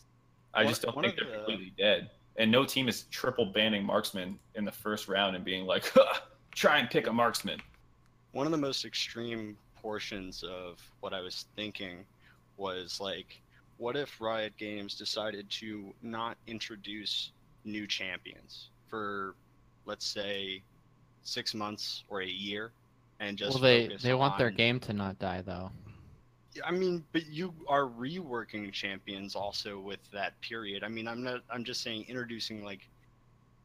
You've got 147 or so. I mean, they've already done that though. If you, if you Yeah, there's some pretty long downtime between champion. If, if you look at the release cycle, the, the new champion rate has dropped off significantly, and champion reworks are a lot more popular now than they were before. So, like, they're already slowing down the new champion thing. Though I understand your point about I mean, focusing a little bit more. Will we see a conclusion of that where we see like an even longer period of time? I don't know. Because I mean, we could benefit from some additional items instead of because, like I said, there's a there's a dearth right. Yeah, but no one no one wants another rework right now in week four. Like you're not Yeah, gonna maybe not maybe not during the season. Yeah, I think I think if you're looking at end of season, end of this season, end of worlds next season, and they introduce some more things to help smooth out crit scaling, champions builds, then sure. But like, the problem with Twitch and Vayne isn't that they need mana; it's that they just get all in That's and true. They kill. get popped. Yeah, yeah. So I think, uh, you know, maybe there's some item that is initially a defensive item, and when you like, you know how like Muramana and Manamune like change forms. Maybe there's Over something like time, that. something that develops. Yeah, buy a cull. It gives you fucking resist and shit. Cull. And then when you farm a hundred, it turns into this item that you. Ah, I'm not. I'm not even kidding. Like, if that's what you fucking need, sure. I don't know. Blowfish, thank you so much for your call. Thanks, guys. Uh, shout out uh, all the fun stuff. You know, gotta rock the Delta Fox jersey, the Tato. zip up, all the fun stuff. thank you. Thanks, dude. Thank you, Yeah, see it. Peace out, guys. All right, moving on to the next caller. Uh, what do we got? We got uh, more more Mar resub for three months. Back in the states from the international tournament. Oh wait, you never left. Fly Twist is subbed. Propel one two three subbed. Hype loves hack love shack has reset for two months and says love you babe. Okay. Uh, Rovert Chidori subbed. Jordan resub for six months. And uh, we got and Peggy in the call. How's it going, and Peggy? Good. How are you? Pretty good. Uh, wh- thank you for being a Twitch sub. Where are you calling from? I am calling from Austin. Austin. I love Austin. It's a great city. South by Southwest is there. Love the food. I'd move to Austin if I couldn't live on the West Coast or New York. I love Austin. I used to live in Omaha, Nebraska, and Austin is much better. Yeah, you upgraded hard. I, have never been to Nebraska, and if I don't ever go before I die, that'll be okay. What do you want to talk about on the show?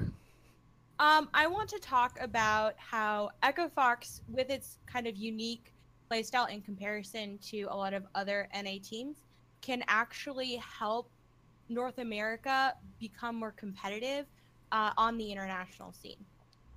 So, Go ahead. um, so uh, I just I would like to caveat this that I haven't been playing for very long, and I've only started like regularly following uh pro play since like the spring split. So if I'm like completely off the mark on anything, that's totally fine. But um, from what I can gather, Echo Fox is very different since a lot of North American teams tend to play a lot more like TSM, where they have a lot slower pace, right? So it's not quite so aggressive and crazy and all over the place. But then Echo Fox is very different. And so I think that that can be helpful in two ways. One, because if Echo Fox can stop inting, they could actually be really competitive in the international scene because then they can throw other teams off guard.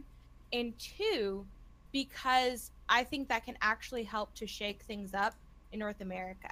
So I competed and coached speech and debate for about 13 years. And in debate, there if there are people who are used to arguing a specific way, they might be really good at arguing that. But then if someone comes in and they have an argument that's significantly worse, but it's just different and crazy and you don't have a response for it, you might still lose. So if you're not used to doing that and to responding to that, you're going to be caught off guard more often. And so I seems to be very similar in league when teams aren't able to respond to crazy things, they're caught off guard.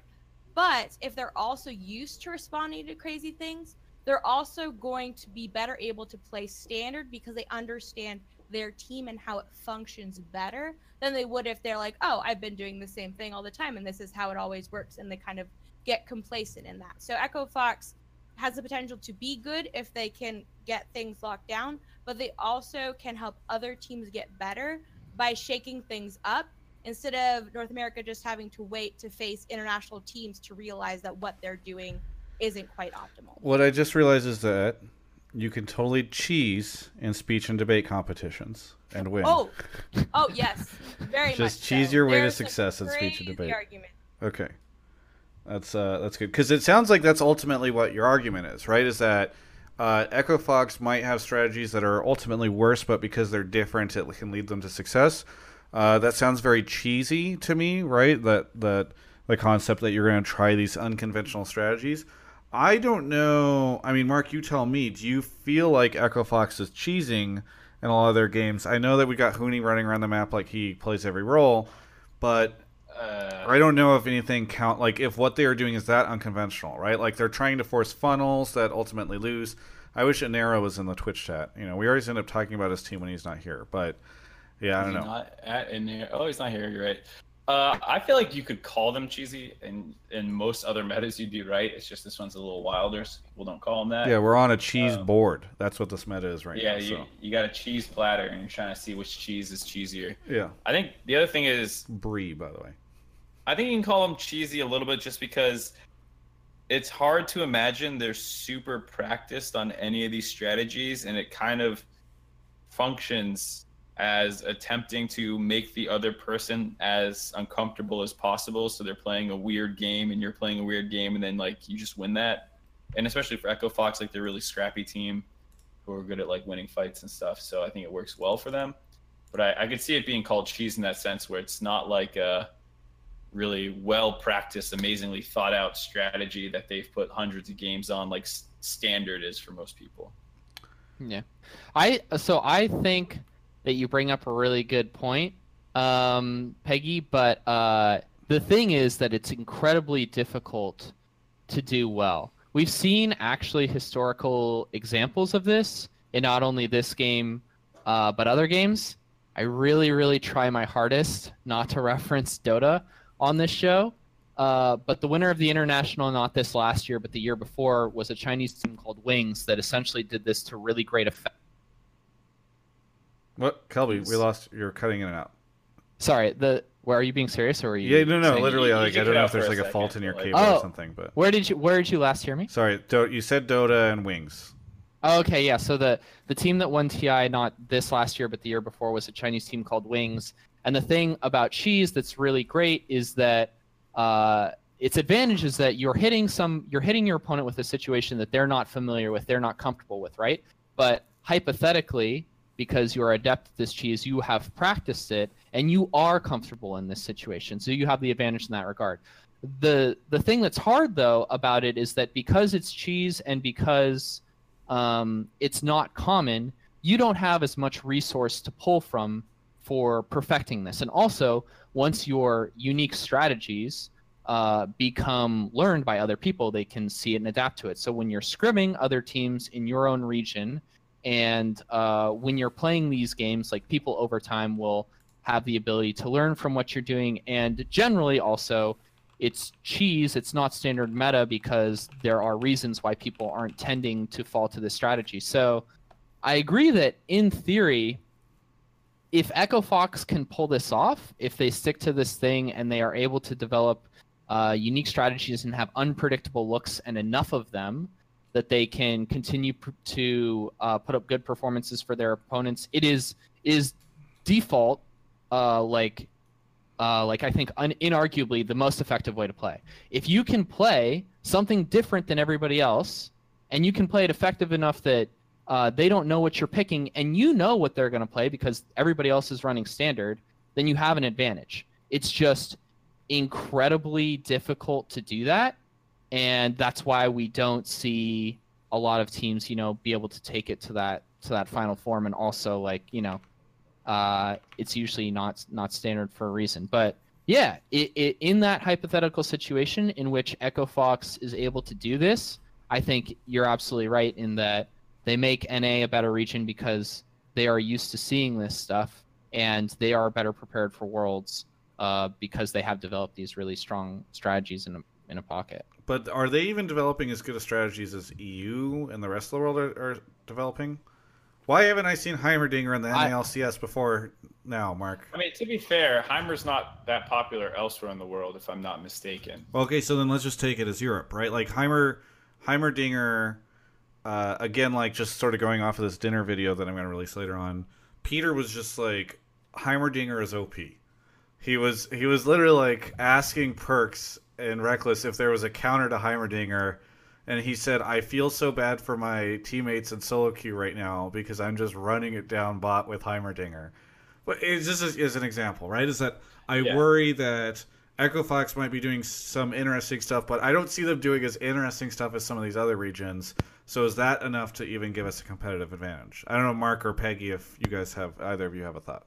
I think uh, like you know that's something that is very much like a scrim culture thing because it's what, what often happens and why people pick champions in League of Legends is because they'll play against it in solo queue or they'll see Yeah. some changes to the champion on the patch notes and they'll want to try in solo queue and they play in solo queue and it goes well and they go all right I'll play that in the LC I'll play that in scrims and then that goes well and they play in the LCS no one in NA plays Heimerdinger. And so like if you don't get other than like Heisendong, right? And like if you don't get introed to it, you're never gonna play it. And so like it's a weird like critical mass problem where like until you get butt blasted by it by another region, you're not gonna pick it up. And I think that's and I'll have to check to make sure I'm not wrong here, but I don't think it's getting played anywhere else in the world. It's literally like a couple people. I think uh, I forget who Peter said is like the one trick. There's like a one trick pro player who says he has like 500 games on the champion. I think it was maybe it was Hjarnan or Hylissang. I think it was Hjarnan. And then like he probably just obliterated some people to the point that they learned it in EU, and that's why EU has the the Heimerdinger pick. The Heimerdinger tech. He's just been teching into Heimerdinger for. Yeah, I'm not, I'm not even kidding. Like Yeah. like, yeah, that's just what happens. Yeah. And like eventually it'll catch on around the world. He unlocked Um, the Heimerdinger tech for the rest of his region. Yeah, I'm not even kidding. Like, look at look at what happened with Hecarim. You know, like one team played that in Korea or China first, and then like it spread and it spread to I think it started in China, then went to Korea, and then came over the, across the sea once it was played there. But like, that's kind of what happens, and like, I I'm more disappointed in like not trying. I agree. We we sh- like we don't have anything, and it's sad. Um, I I agree. Like I don't know what to say. Like Hunter I'm- Hunter came up. Hunter and Twitch says NA came up with a brand. Yeah, I think that one was a little bit more well known, but maybe uh, maybe it's just because I'm in NA. But like, yeah, I think like each region has some stuff that they think is just like crazy and broken. Unless it is really broken, like Aatrox, then it's getting played everywhere around the world. Can we Uh, get more of that over here in North America? Mark, can you talk to the teams and see who's like a secret uh, one trick and make them play that in LCS? I mean, we did that before. We've done it before. Like, remember when C9 went to Worlds in 2015? They played Vigar Trist, and everyone's like, "What the fuck are you Oh, doing?" yeah. And then they, they went 3-0. Like, it happens. Uh, and then they just got banned, and they didn't have a second strap. But you know, whatever. Yeah. Okay, Uh, Peggy, go ahead. Um, honestly, I my point wasn't so much that they need to have a new strategy every single game or even like continue at the same point. It's more that this experimentation, kind of what you're talking about, helps to make them better. So if I play only one champion and I only play mid, I might know my champion really well. I might know all of my matchups really well. But the instant someone brings a champion that I'm not used to into the lane, I'm not going to know how to respond. But if I learn to play a bunch of different champions in a bunch of different positions, then I'm going to understand my champion more and understand the game better and be able to play it better. So my thought is whether or not they need to come up with new tricks every single time, probably not optimal, probably not possible. But by trying it and trying different crazy things, they become better as a team because they understand different matchups better and learn to adapt better. But then also other teams become better because of it since they're practicing against a bunch of different stuff. Yeah, I mean, I uh, think that's kind of what Kelby addressed at the beginning, right? Is that this stuff is good because it's sort of forcing innovation and uh, attempts to learn uh, learn that. Though Kelby, you were saying it was more good for, it was better, good. It was better for Echo Fox, where is Peggy, if and Peggy is is much more of the opinion that this is actually a comprehensive effect across all of our North American teams. Yeah, I'm just wondering if what Peggy's talking about is like too unrealistic as far as like uh, pro players being able to spend enough time on really getting what they need to out of different roles and champions. Like Rekkles doesn't have a 10 champion pool because he sucks and he's a bad player and he only knows how to like, you know, like play 10 champions and he's limited in that regard. It's just like That's how many champions pro players typically know. Yeah, He doesn't have a 10 yeah, champion and they pool. rotate. He was saying in the interview that there are 10 viable champions bottom, and none of them are like his. Yeah, but let's let's okay, let's say he knows 10 ADs though, right? Or something like that. Whatever whatever the number is. If it's 10, it's 5, 15, blah blah blah. Uh but uh, Peggy, correct me if I'm wrong, but what it seems like you're talking about is that Echo Fox does something where they are playing more champions and have players playing in more roles than than standard teams are doing. Well, I think the point is it's kind of that idea of like the whole one trick thing, right? So they put Mhm. um, Dardoch on Rengar top because he's good at Rengar. So that works for them. So they're kind of using that uniqueness about them, but they're trying it. They're kind of putting it out there. And so that kind of experimentation is helpful to them and it's helpful to other people. And regardless of whether or not like everyone should then learn Rengar or learn Vladimir, if you're trying it, at the very least you're understanding it more. So even if you can't do it, you can better exploit it if you play against it. Yeah. I think the idea of playing against something as good experience is a little eh because if Dardoch top is the only person, or, or Dardoch's the only person playing Rengar top, you actually don't need to practice against it, arguably. Yeah. Because that's that's what a lot of teams do is if you play some cheese shit against them in scrims, they'll just ban it out, so they force you to play standard and you stop playing cheese against them, uh, because they feel like it's like, well, I'm never gonna have to learn that matchup. And maybe that's a bad long-term approach to the game, and you probably don't want to do that in solo queue necessarily, but in scrims preparing for a certain opponent for the next week, it's like I'm not playing Dardoch next week. I'm playing Impact. I don't need to learn how to play against Rengar right now. I, I need to play against Ornn and Mu- Mundo or something, you know. Yeah, that's fair. Kobe, did you turn the AC on just now? Can you close the, Can you close the other windows? The breeze? No, not this. I turned the fan on. Travis, we're doing a show. Oh, you turned the fan on, not the AC. Are we just taking breaks? Is that what this is? That's fine. Um. All right. Peggy. Yes. Sam thinks it's getting too hot in here, so we need to move on. But thank you so much for your call. Yes, of course. Appreciate. it. Do you have thanks any for calling any, in. any shout outs? Any final thoughts? Um, no, it's just been really great. This is my first time watching it live. I usually just watch it after the fact. So this has been very fun. All right. Very good. Thank Thanks you so for coming much. out. Yeah. All right. Moving on to uh, some more shout outs, by the way. Thank you. If you hover your cursor over the Twitch screen right now, you'll see if you have a Twitch Prime sub. You can send it my way. Let's see. Uh, Rovert Story, Jordan resubbed, За- Zafri Glukenheim. Rolled Unbalanced resub for two months. Keep up the great content. Rekkles interview was amazing. Akaranub resubbed. Chaotic Blizzard. Grizzly Smiles. Ray on the Moon. Giants. The Dranzagor. Sham Sham Sham gifted sub to Jiggly Wiggly. A Lost Pig. And Easy Bake It Up. Moving on to the next caller. We got Dr. Manhattan returning to the show. He's been playing Ultimate Marvel vs. Capcom 3 for past 55 minutes. And he's a Twitch sub. Thank you for calling in, Dr. Manhattan. And I believe you're calling from Florida. Uh, Washington D.C. Fuck. I met I'll- you in Miami. I forgot that you lived in. Traveled? Yeah.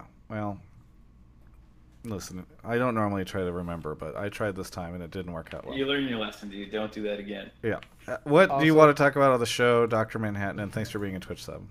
Yeah, no problem. Uh, just for the record, I just did the Mo- Ultimate Marvel's Capcom 3 just to mess with you. I actually haven't even been actively doing it.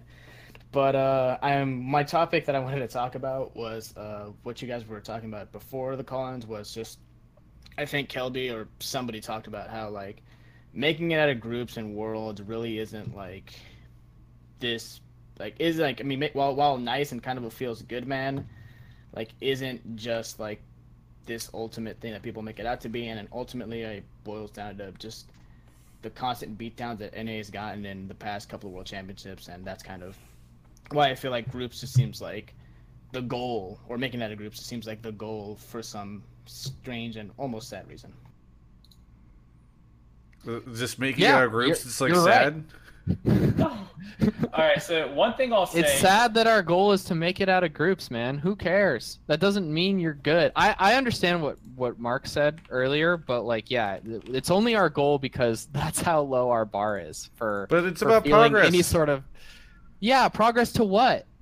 Listen, I'm split down the middle here. When I- you don't want people to ever take samples at ice cream places, you don't start off with no one should ever get an ice cream sample. Okay, okay, You we gotta say work. you they okay. should only have Kelby four. is- Right, right. Can All you right. imagine when Kelby is 40, like how much of a curmudgeon he'll be then if he's this bad already? It's about Goddamn one. kids, order your ice cream.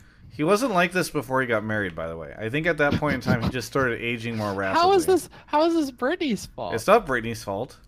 I, but it's you deciding to get married. Is she in the background yelling right now? Oh, no, no, it's fine. It's fine, Brittany. We're talking No, about a different Brittany. Tell her it's a Yeah. different Brittany. Oh, that'll help. God, Jesus, Travis it's a different one. struggling with with relationships. All right. No, no, no. Uh, I get what you're saying there, but like, let's be real. NA's never winning worlds, so what are we making progress towards? You know, like Peter And NA says pl- that NA will, or no, he said something like No. NA's going to show up at some point in time, right? Show up, like as in like Get out of groups. yeah, that's that's showing up. But as as Doctor Manhattan was saying, it's sad that that's what showing up is for us. Yeah. It, it I just don't. There needs to be a greater change than like a team getting it together or figuring it out. The reach. Are you making fun of my hand movements? No, I don't know. I just started doing it for fun. Uh, no, uh, a, a team needs like there has to be a greater region shift as a whole in our player base, in our in a way that things are approached in order for NA to win worlds, or they need to completely remove the number of imports that you can have, and we go full Korean, and then I think we can fully win worlds. I absolutely believe we have the money to afford a really good Korean roster No, that can but put that did be a on NA solo queue and on NA ping. Our imports imports never get better when they come to North America. acquisition right before the tournament. We just need Riot to like remove all sort of legal restrictions that would stop us. So we buy the LCK champion, and we're like Cloud Yes. Nine. Yeah, rebranding right before like Samsung Galaxy did, right before uh you know they went to their worlds and they had a terrible performance, but that year was it was it who were they before? Were they Ozone? MV, uh, MVP. MVP, Ozone. MVP, right. And then uh, they got rebranded to Samsung. That's what we need. We need that permission. So Alright. what you're saying, Let Kelby, Steve buy the team. What we sh- what you're saying is we should just do the Overwatch League thing and just go NYXL. Yes. Yes. Uh, all right. NYXL, a little Spitfire. You know, let's go. I want to back it up a little bit. And Sorry.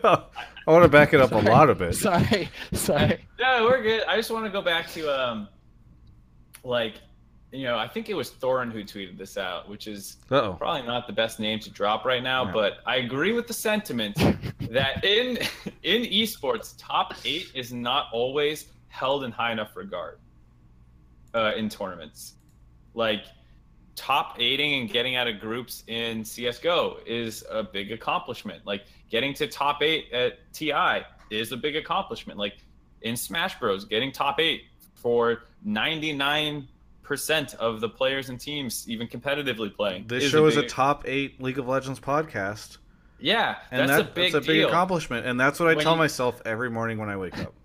Uh, no, but like, okay, so you're not Mango or Armada, uh, and that's not who you are right now. You're not SKT, but like getting top eight is still an accomplishment, and I think it's it sucks for league and NA in particular they haven't like beaten anyone good. I think I find that way worse than that we haven't you know we, we get out of groups and that's an accomplishment to us. Like whatever. Like getting out of groups is, is cool i think. Like I anyone who gets out of groups should feel pretty happy. But i think you know it would have been nice if somewhere along the past six years we beat anyone good.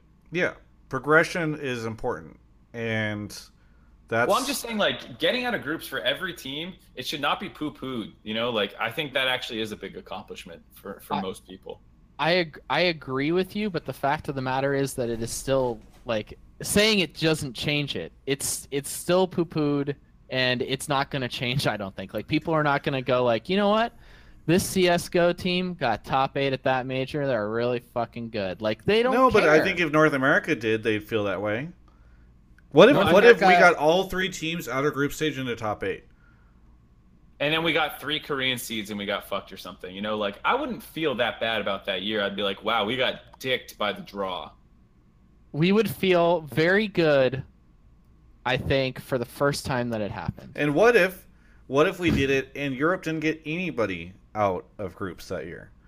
Wouldn't we feel Worlds. amazing?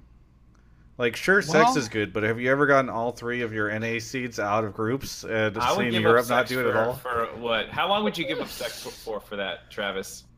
Well, I'm I've been giving up sex for 29 years, Mark. All right.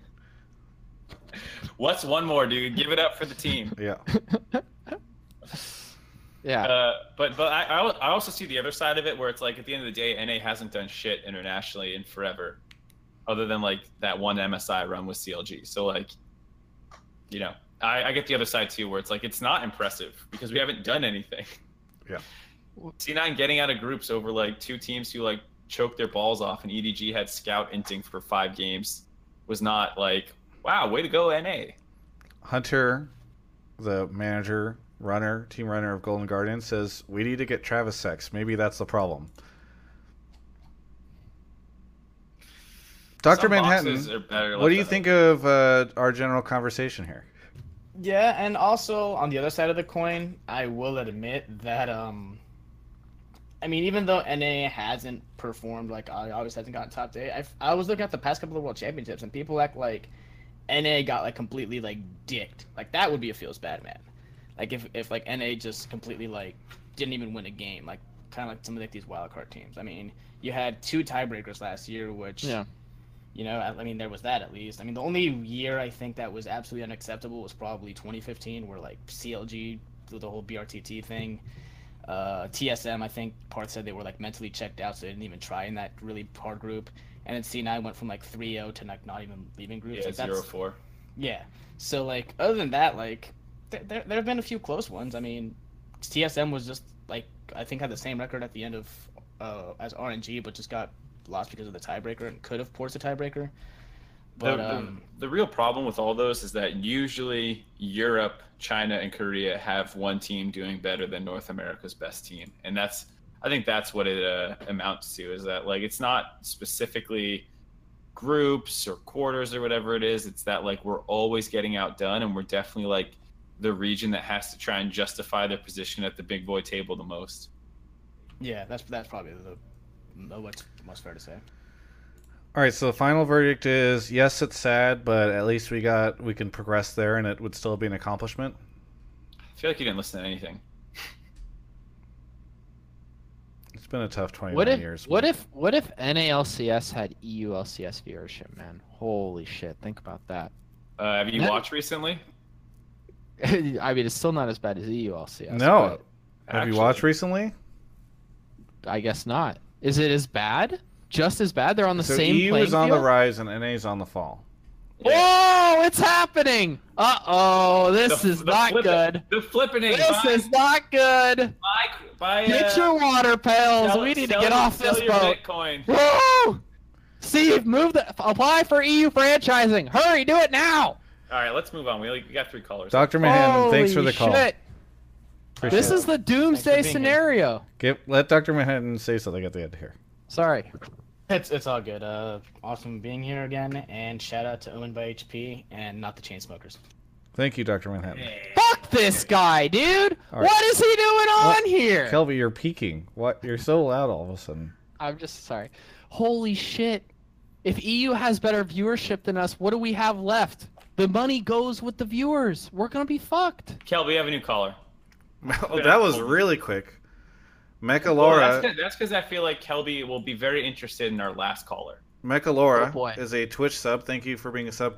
What do you want to talk about on the show? Uh, yeah, I wanted to talk about how Rekkles when he benched himself. It's something that I've never seen before, not even in like Solely traditional benched sport. himself.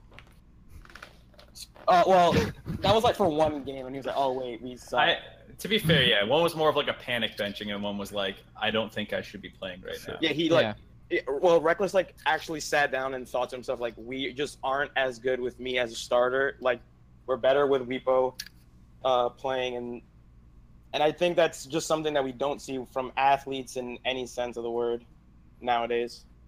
Yeah, I think it's because normally the coach would make that decision, and there's enough trust that the coach could could do that, right? The coach has such control over uh, traditional sports teams that, like, I don't think it ever enters into the player's mind that they could dictate the terms of something like that. I mean, Mark went off on the idea that Ole would bench himself uh, before, whenever we had that conversation. Mark, how do you feel about Rekkles benching himself? I think it's fine. I think they're two totally different situations. Like uh, like Mekalara was saying, like one was kind of like a panic benching, and you're benching yourself for Joey, Joey, who's never played with your team before, and one is for Bwipo, who actually has performed decently well on uh, pretty large stages and in a meta where it makes sense to do this. So like, I actually do think it's totally fine for Rekkles to like. I think it, I think it was a like to Mekalara's point, like a good move for their team. I think Fnatic is clearly better with Bwipo down there than Janna out of Rekkles. So what was the what was the like stance or the take That here? it's something Like- we haven't seen before. And you, you, do you think it's commendable, Mechalora? Oh, I think it's I think it's like amazing for like that that he like had the mental like kind of like strength to just say, "Hey, I think we're better." I know last year I was like the star player for the roster, but Mhm. I think we're just better off with uh Bwipo starting in place of me and then I'll just like do my own thing in solo queue and get some scrim time if possible. It's just like uh what was the example I was thinking of? Oh, like Carmelo Anthony, uh, for people who don't watch basketball, like got traded to the Thunder, and in the news conference, like leading up to that season, somebody in the audience suggested that he should come off the bench, and he like turned to someone who works for the team and was like, "Yeah, that's, yeah, that's that's ridiculous. Like me bench, me get playing off the bench is just like a ridiculous statement." Even though he had like statistically his like worst season following that statement. Yeah, I think it is commendable that like he is willing to do what's best for the org, which is something that like I don't think a lot of people are willing to do. Um, Especially given, think I, feel like in the past people have said that Rekkles has got a huge ego and that it's been an issue on teams he's been on in the past. That's been the rumor, and so this feels very much to fly in the. Well, it, it does depend on. I mean, like to be fair, to play the the devil's advocate, who's a cynical asshole, it could just be that he knows he's not very good in the meta and he just play in the meta. Like you could easily take the cynical asshole perspective and be like, well, he was playing Janna and Karma and looking like dog shit, and people were making fun of him, so he benched himself so they couldn't. You know, like that's another perspective. If you I- wanted to be a jerk. I also wanted to mention how him benching himself is something that like now that his contract's up after this uh split, when he if he like looks to go to actually like go to uh Wait, are you talking about Rekkles? I thought he signed a pretty long deal. Oh, did he did he get an extension? Oh, never mind. Yeah, yeah, he extended, and t- there was a big deal about that. Um, I interviewed him at All Stars about it, where he was talking Oh, about why he mind. decided to go for a multi-year contract with Fnatic. Well, never mind. this is awkward. Um, no, uh, yeah, I don't know. I think it's impressive, uh, and I think yeah, it's something that not too many people are talking about. I don't know if I missed that story before. I don't know where that story came out because I didn't know it before I talked to him. But um, it's Yeah, I didn't learn about it until your interview Yeah. slash dinner thing. Yeah, as the way it should be. You know, people don't know anything Breaking about the league scene from Travis without Gafford. hearing it from me first. But I, I don't know. It's interesting. I'm curious what the solution is for him long time, long uh, long term is because I don't know. It doesn't sound like there's anything on the horizon for crit ADCs. Maybe there are, and then he just like burst back into the scene. But also I mean, they like just buffed him, didn't they? Eight thirteen had buffs for crit marksman. Well, at least from Rekkles's perspective, I don't think he felt like it's enough. Like he's he's looking down a tunnel that he doesn't feel like there's necessarily light at the end of. So Yeah, he, like in his solo queue, he's only been playing marksman and other stuff if he gets filled. So I, I think he's just hoping it goes back to the stuff he's good at. Yeah. In your in your interview, he said he was going to start playing other champions, but then he just like had just recently started doing that. Yeah, he said he started playing new champions, but he was saying he was doing that more to help provide additional context and support to Bwipo than because he thinks he's going to like burst on the scene one day as Vlad. So Damn. I don't know that interview. It's that's a it was a really interesting interview. I was happy he he. By the way, you want to talk about? Hang on. You want to talk about something? Pro players never bench themselves, other than you know the Ole thing. Pro players never message me and say you want to do an interview, and he did that. He was like, "Hey, I'm flying to North America tomorrow. Do you want to do an interview?" And we did, we did one because of that. So shout out to Rekkles, by the way, because I wish more pro. Is he gonna live on your couch for a little bit? Is he gonna go the full Doublelift? I wish. How many hot men can you fit in that one tiny apartment? You got Kobe. I don't know, Mark. get You want to come over? I don't think I'm I'm qualified. That's that's some esteemed company. Yeah. Me- Mega Laura, uh, thank you so much for your call. Uh, no problem. Thanks for having me on. Yeah, have a good one.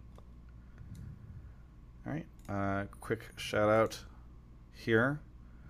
Uh, where were we? Kulas33 resub for six months. Omen by HP. Get that merch store up and running, Kebley. We want that Hotline League merch. Are you doing a merch store for us, Kebley? By the way, uh, Who's thank you. Kebley? Six months. Thank you so much, Kulas. Gloater subbed. Rogaine Saint Vicious subbed. It's Law 62 subbed. Rail 7891 subbed. I'm Real back, Foxy miss? resub for eight months and says, I want a team from the bottom, middle, and top. What? Uh, Raldios uh, sub for four months and says hello. All right. R Gibbons 92 is here. R Gibbons 92, where are you calling from? Hey man, I'm calling from uh, Myrtle Beach, South Carolina. Nice. Very South cool. Carolina. What year were you born in? uh, 85. What? What? You say AD Yeah. five? You're two thousand years old. You know it. Oh, Nah, R I'm joking. Yeah, Gibbons, you're such a troll. What What do you want to talk about on the show tonight? Um, basically, I think that 100 Thieves made a really smart long-term play about trading uh, Meteos because the way that the way that Levi looked, um, this whole, in my opinion, from what I've seen of 100 Thieves games, I only got to catch two. He looked really strong. Yeah, but how And did feel Brandini like look? He has, Brandini looked awful. He looked like trash. Well, how does Ssumday normally look? He's saying long term. Yeah, long term. Some You could Well, keep Levi around weeks, without trading been looking Meteos, really so I don't know why it's a good long term sol- solution. because Meteos, I've been a big fan of Meteos since like you know original C9 Quantic days, um, and I remember KDA Meteos, but I really just KDA think Meteos. that. Did you know that Kelby used to call him the sun isn't as high god? as Levi. Travis, The we have god. two minutes. He was before the sun 10. god, man. Can we just let this guy? You have to leave in two minutes. No, it's just almost ten. Well, as much as I love we Kelby started- we started a little bit late. because of his bleached hair. He said And the he was sun really good at League of Legends. He said the sun god is a jealous god, and he would talk about how the sun god wanted all the farm. Um, Dude, I forgot. That's so good. I forgot about Yeah. that. And dude, I'm was such- I'm a big fan of Meteos, and I'm really sad that he got traded to FlyQuest. But I, I don't know. I just feel like Levi's raw potential alone is going to get them further down the road compared to what Meteos can bring to the table. I just Uh, don't know why you need to trade Meteos in order to unlock that potential. Like long term, like why not just keep Levi around for summer split and then bring him in at the start of next year and trade Meteos? Like I don't think that trading Meteos now is a good thing for you because like I don't think they're going to be playing Oh, playing no, Levi I this com- coming week. I completely agree with that. I think the whole AnDa swap, even if you're not going to be using Levi and you're going to be keeping Ssumday and Ryu in, um, I think that's a terrible. Like AnDa's not great by any means. He looked okay at best at times when he was on FlyQuest. Okay, But, I mean, in I, that, I guess I agree. are we just gonna like not ever assume that like there was problems behind the scene with Meteos that they that they wanted to move him for? That like they talked about how the team synergy wasn't there and they weren't gelling in that post, and then you could watch Yeah, the no. you could watch the the heist video where they were like being pretty like sticky on an issue. Like Right, I don't being think it like was- a little more it was- aggressive towards each other. yeah, I don't think it was just like, man, I wish there was some way to play Levi and see how good he is. Oh, let's just trade Meteos. Like, I don't think Yeah. that was the one-two step. No. I, I mean, not, I'm Yeah, not saying and it's I- Levi argument. I'm saying it's more to Travis. Like, I don't think it was like, man, Okay. you have to move Meteos to play Levi. It was like, things aren't working, uh, and we need a substitute jungler if we're going to make this work. And maybe Meteos is refusing to substitute out or whatever and play an academy, whatever it is. I don't know. I'm, I'm just saying. I think there's more to the story than just want to play Levi. I think Reddit deleted my should Meteos join 100 Thieves video. Or should Meteos join TSM video that was on the. that I posted. The Reddit, Reddit mods just deleted loves it. you, Travis. The Reddit the mods hell? deleted it. I was gonna go How check did it not like how, what the reactions were. Dude, the League of Legends subreddit mods are hilarious. They So, look, I. I mean, I don't. Yes, I get that it made sense to maybe trade Meteos given all the conflict and shit, but I don't think that it's a good long term decision because of Levi. Like, it's probably a good long term decision. Well, it's a questionable good long term decision because maybe like I I'm not sure if Hundred Thieves gets to go to Worlds now, but I think there was a pretty good chance they could have gone with Meteos. Um, time will tell, I guess, but it's much more question. It's it's much it's interesting. Um, I feel like they might be bringing Levi up a little sooner if AnDa ends up shitting the bed. well, but uh, how do you do that? Uh, yeah, I, don't know. Yeah, that's true. That's, That's true. why I, I, I mean, like, even though I was playing you devil's are advocate, stuck with Brand. Sorry, you go. I was talking over you. No, I was gonna say you're either stuck with Brandini or Linsanity, which I don't know how bad Linsanity's doing. I haven't been really paying attention to anything other than the C9 games in Challenger, but Uh, yeah, Linsanity's not great. Brandini, I think, is actually okay because who wasn't getting dicked against the European top laners? So I wouldn't mind seeing a little more of him, but you definitely don't want to lose Ssumday who's a beast. So yeah, I he was a monster last week. Yeah, I don't. I don't really know what they do. Their roster is like a bunch of good players that just don't slot in correctly together. So I, hmm I'm not sold it's a good long term move either. I don't know. As much as I was arguing against Travis, I, I actually think I mostly agree with him. Link says that Wonder is really fucking good because he laned against him. Thanks, Link. I mean, I, I believed it before that, but it's always good to get more data. Wonder, Wonder's a beast. Yeah. I don't know if doing well against washed up league players is a proof of, of concept. Jesus, Wow. Travis. Now you got to get Austin on the call to defend himself. Hey, I've been trying to bait him. He just hangs out on the Twitch chat, gives commentary. All right, gets excited whenever Kelby says something about Dota. Uh, R. Gibbons, thank you uh, for your your Yeah, man. topic. I think it was a good one. I absolutely appreciate it, and a big shout out to you and uh, you and Mark. You guys have I've been a big fan of y'all's for a long time. Thank you. Thank and, you for watching. and thank you for not including man. Kelby in that shout out. I appreciate it.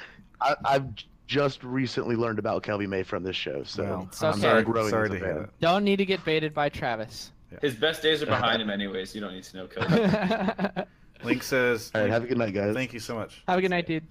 Link says, look at this interviewer begging for pro players to call him for interviews. Yikes. All right, uh, where were we? Uh, Real will be Foxy gifted one. a sub to the Mark Z. Uh, Danksor resub for four months and says thanks Omen by HP. Uber Lawn Gnome resub for five months. Omen by HP helped deliver my firstborn child. Thanks Omen by HP. Damn. Korean Jesus 21 sub. Bromine LOL subbed. The Murum guy resub for three months. Dark Ray 10 subbed. Thank you MXR subbed. The Squirrel 2 subbed. Copyright subbed. So many subs tonight. Healer, healer, healer sent 300 bits. All right, we'll get to the rest of those at the end of the show. But we, we got Zentrix as our last caller of the night. Zentrix, what do you want to talk about? Hey, uh, how are you doing, Travis? Doing pretty well. Thank you very much. Uh, I want I wanted to talk about the current decline of League of Legends in the West, and if you don't mind, like me talking about my background on where my stance is from my background in League of Legends. I've been playing League since season two, and in the last two seasons, I've been high masters. Damn. And this this year, I was super excited because I was I've been working part time through while working being at university full time, saving money to go to Korea with some other challenger players. I was gonna go with my friend Sawyer, and I have recently recently given that up, and decided to keep my money and just say it's not worth it for me, because I, I just feel like League has is just declining in general in the West, and I just want your opinion. Why was that it worth it before? because I always I've always had this side the side dream of becoming a professional player and I won't say that I wanted to be a professional player for the dream of just being in the fame and playing because you have such a great passion for the game but It doesn't hurt. as you as you get older and older and you mature because I'm a freshman at NC State University which is actually a pretty big league community it's just that when your friends stop playing the game, you start losing motivation and grinding solo queue, especially in NA where people don't take it seriously, gets extremely fatiguing and you start to have the thought of can I actually do this professionally and do I want to do this professionally? Yeah, And but my question is I like, think- what yeah. what was it that you what made you want to do it professionally before? because I always I've been playing since season two, and I always looked up to pro players, and it was just a massive passion of mine because I loved playing the game. But as as I, the years have gone on, and I'm being a full time university student, it's gotten harder and harder, and it's and more and more fatiguing. Which is why I think it's the popularity of League of Legends has definitely dropped in the West. And I don't and people say it's because of Fortnite, it's because of this, it's because of that. I think I don't think it's that. I think it's because the reason why people play games specifically in North America has drastically changed. So I'm I'm a little confused has- by the link here because you say that you you went to college, it became more fatiguing, and then you jump to the player decline, right? You say like, Right. and that's why there's a player. Is it like everybody who was playing the game is now in college and they're more fatigued, or I just don't Well, understand the link. The link is because when when the game was booming, a lot of people play, started League of Legends like season four. That's season four, season five, in my opinion, were the biggest booms of League of Legends when the LCS like really like started to kick off, like go full steam, full throttle, and people were watching the LCS like crazy. But as time goes on, it gets it's just I feel like it gets repetitive. And even though they change a lot of things, and I currently think League of Legends is one of the best states, it is to play the game as a player for fun. Because playing the game with your friends right now is in a great state. Almost everything works everywhere in the game, theoretically, for fun, on a casual level. But And I, go ahead. no, no, okay. I'm just so you wanted to be a pro player, but Mm-hmm. now you don't because the player base declined. Well, so no, well, no, if no, they're they're unrelated topics. Okay. But I'm just I saying think- that that's my background from where I'm coming from and how I feel on the topic. So to summarize, and you can tell me if I get this wrong, you were someone who used to be very, or still are very good at this Right. game. You used to play it competitively with the dream of eventually going pro.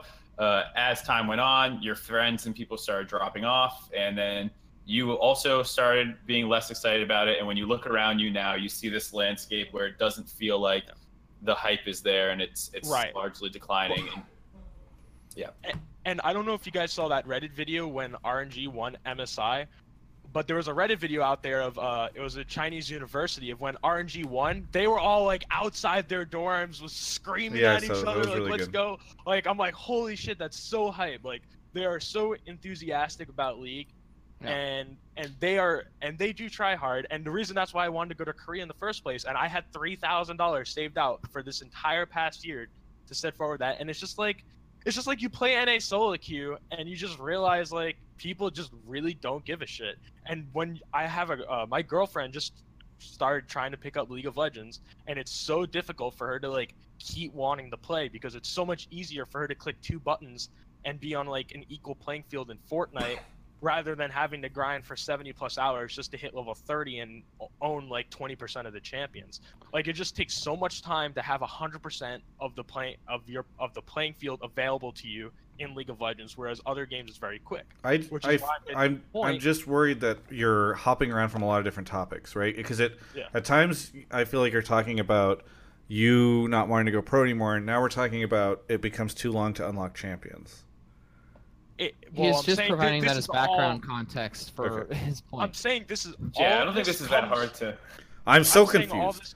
You're No. attacking Travis's livelihood. It's okay. We'll get through this topic. No, no, together. no, no. So- I I don't mind. Can I ask a question? He's not Yeah, yeah, attacking. sure. it, it's not attacking my livelihood. I'm just confused by the argument. But I'm saying it's all of these things coming into one because it's def- because I see it. I I ha- I went to university with a bunch of my friends, and my university has a great college team, and a lot of the players on that team are masters, and I went and throughout all of my high school, whatever, all of my friends play League of Legends. Almost none of them do anymore. Almost all of them have qu- have quit out of sheer frustration out of the game at points, and they've been playing for so long.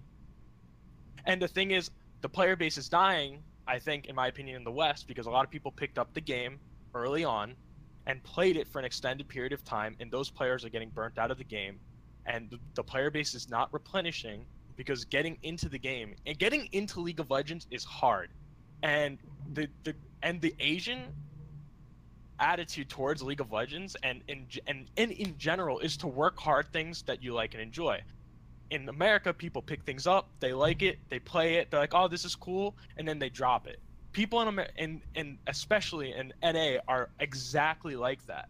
So, I'm not surprised that League of Legends is dro- is just dying in the West, and I don't know how Riot is going to bring viewership back into League of Legends and going to make League of Legends great again and bring that spark it had in 2015 because I remember I went to Madison Square Garden where I had the pleasure of meeting you, Travis, in 2016, and that was the best best of three semifinal game ever. Like it was fantastic. I agree. It was SKT versus ROX Tigers, and I am so glad I got to experience that, and I really, really look forward to having another experience like that.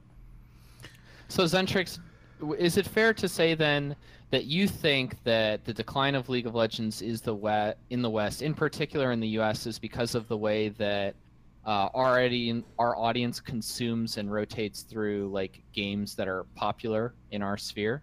Is that like yeah, the League has just done its natural popularity cycle and Well, it's not necessarily. Oh, sorry. Go ahead. No, I just my opinion is League of Legends will never die die because League of Legends Right. is without a doubt one of the most competitive esports and has a fantastic viewer experience. Yeah. Where I, I personally think uh, Overwatch League is you know the game is very competitive, but the viewer side of things aren't that great. CS:GO is another example, whereas uh, not that it's a dying game, but the viewership is great, the competitiveness is great. That game will always be around. League of Legends will always be around. okay, hey, so let's just let's let's type into it. So Kelby, thoughts? I mean, we talk about this a lot, Travis. You know that I agree with our buddy here, and I I, I agree with the reason as well. I think that, uh, and it's not just League, uh, Dota, um, CS:GO, Overwatch. I think are all experiencing this same thing. Uh, Dota viewership, OWL viewership over the course of the the four splits that they've done, uh, League viewership.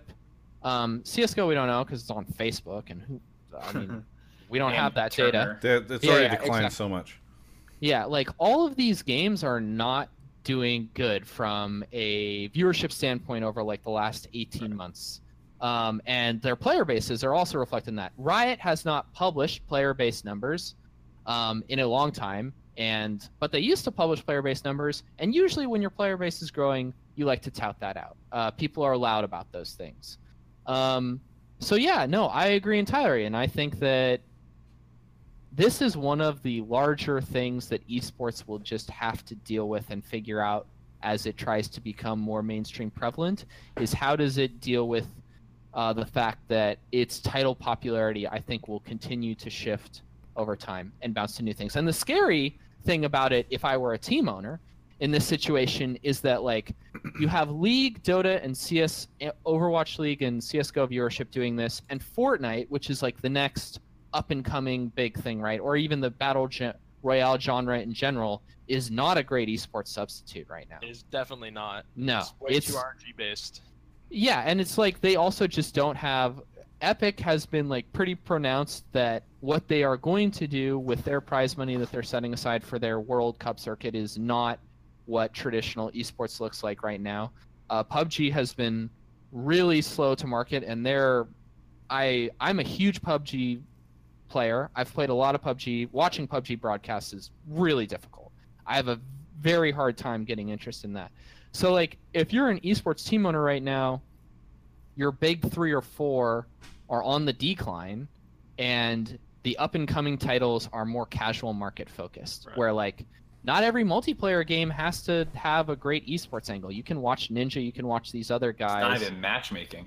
I believe and- more in Fortnite esports than you do, Kelby, but I get your point. Well, I'm I'm not saying that you can't like yeah, yeah, you you you get my point. It's not that you can't watch competitive Fortnite and have a good time doing it. It's that I think that teams don't slate into it the same way that they slate into Dota and League and I you know these agree other with- games. Because if you ask if you ask someone who the top eight PUBG teams are, it's a toss up. Yeah, I mean there there's are, there not- aren't even like yeah PUBG. There's not an undisputed best team in any battle royale game. No, I mean, there I think those that those teams are growing, right? Like that, that's what it was with League back in the day. Like it's the primordial Yeah, ooze of battle royale esports right now. That's that's less of a concern to me than like how do you make a single viewing experience good and not just like let everyone stream their games individually. Yeah. But that, that's that's a separate topic. I think the major underlining issue in League of Legends is the leveling to 1 to 30 process because it's in my opinion it's in a horrific state. I, my girlfriend was playing it and I was, you know she was asking me for pointers. I was watching her play. She was playing normal games, you know, like normal blind pick. Half the people on the other team are bots. Running it down. Really? Yes. They Yeah. they play Garen. They go zero and fifteen. They just run around. They're not human players. And I'm not just saying like, oh, they're bad players. Like they are literally not human players. They're accounts that level of 30 that people purchase for Smurf accounts. It's an issue. Uh, they play ARAM games. They play 3v3, and then on top of that, she gets in the Smurf games. The first you know couple of games. And it, it really like demotivates her from continuing to play, and I and I have to sit there and tell her, oh, it'll get better. Don't worry. Once you learn everything, it'll keep getting better. And she's like, yeah, it's fun. I mean, for a couple games, then sh- why should I not just play Fortnite, you know, with my friends? You know, people aren't bonding uh, over League of Legends like they did in the past, which I think is Yeah, the I main think- underlying issue in the West. So the good news is, look, I I don't know if League is going to ever return to like the 500k viewership TSM CLG games, but I do think that there's a lot of opportunity that Riot in the past has not been focused on growing their player base, I think, as much as they could have, and they've not been focused as much on growing their viewership as much as they could have. I think now they should be very much focused on that. They still have a very large amount of people that are playing League of Legends. I think they can do things to help convert those people over to spectators. I would bet you that Overwatch League gets an amazing amount of viewership comparative to its player base. Like I would imagine, I this is all speculation, but I would imagine a higher percentage of their player base is watching Overwatch League than the player base of League of Legends is watching LCS, um, relative to their regions or whatever. And I think that is because Blizzard has done a great job of marketing to their player base Overwatch League and doing interesting things like the Twitch integration, which Riot was supposed to do with BAMTech thing and it never came through. So I think there's a ton of space for Riot to fo- if if it they need to get the whole company on board for this because if you look at Overwatch League, like Activision and Blizzard are actively pushing their stuff way harder than I think Riot is because it's coming from their CEO versus Riot where it's coming from smaller teams. But I think there's a lot of opportunity for Riot to do this stuff, and that's what I'm hoping will end up happening. I just want to uh, apologize for being all over the place. It's just a uh, a passionate point for me. I think it's So just also- come- I come ar- I come at it from a lot of angles. Sure. I think it's also complex too. I think there's a lot of things like new player Yeah, acquisition versus old player burnout versus viewership and current market trends of gaming as a whole and all that stuff. Renewing new, renewing the player base is also the big thing. One thing they should do is definitely get rid of the fucking currency in the game and just make a battle pass. I think I think battle pass is really good. It incentivizes people to play the game. Uh, what Fortnite did is incredible, and what every Where did other Fortnite publisher. get that idea? I Hmm. They are smart. I, I know this will never happen, but I feel like I feel like champions have to be like easier to obtain or more or less free, as in Dota. I know that's not like an immediate Whoa! financially Mute beneficial. this guy, Travis. We It's can't not- have pro Dota fin- I- opinions it's not, in here. I don't think it's financially smart for them because they make so much money off people buying champions. But I mean, it's an underlining it's an underlining problem as well. I don't There's know. so many- I it would be interesting. I I'm so out of, of touch with like the new player experience that I would be. It's bad. Well, okay. I tried to do Yeah. it. I tried to do it with runes. I but I don't know if it's if it's about. I don't think it's. I'm sure it's bad. I don't know if it's bad because you have to unlock champions. It's, the playing it's the playing experience is poor. Mark, It's pretty bad for a lot of reasons. I tried to uh, make a new account right when the new season came out to get like the experience of unlocking the new runes because the old problem was new players had to buy a million fucking runes and it wasn't like you didn't even know what you're supposed to buy. You end up with shitty rune pages and you get dicked on. You've already have like a sunken cost. Sure.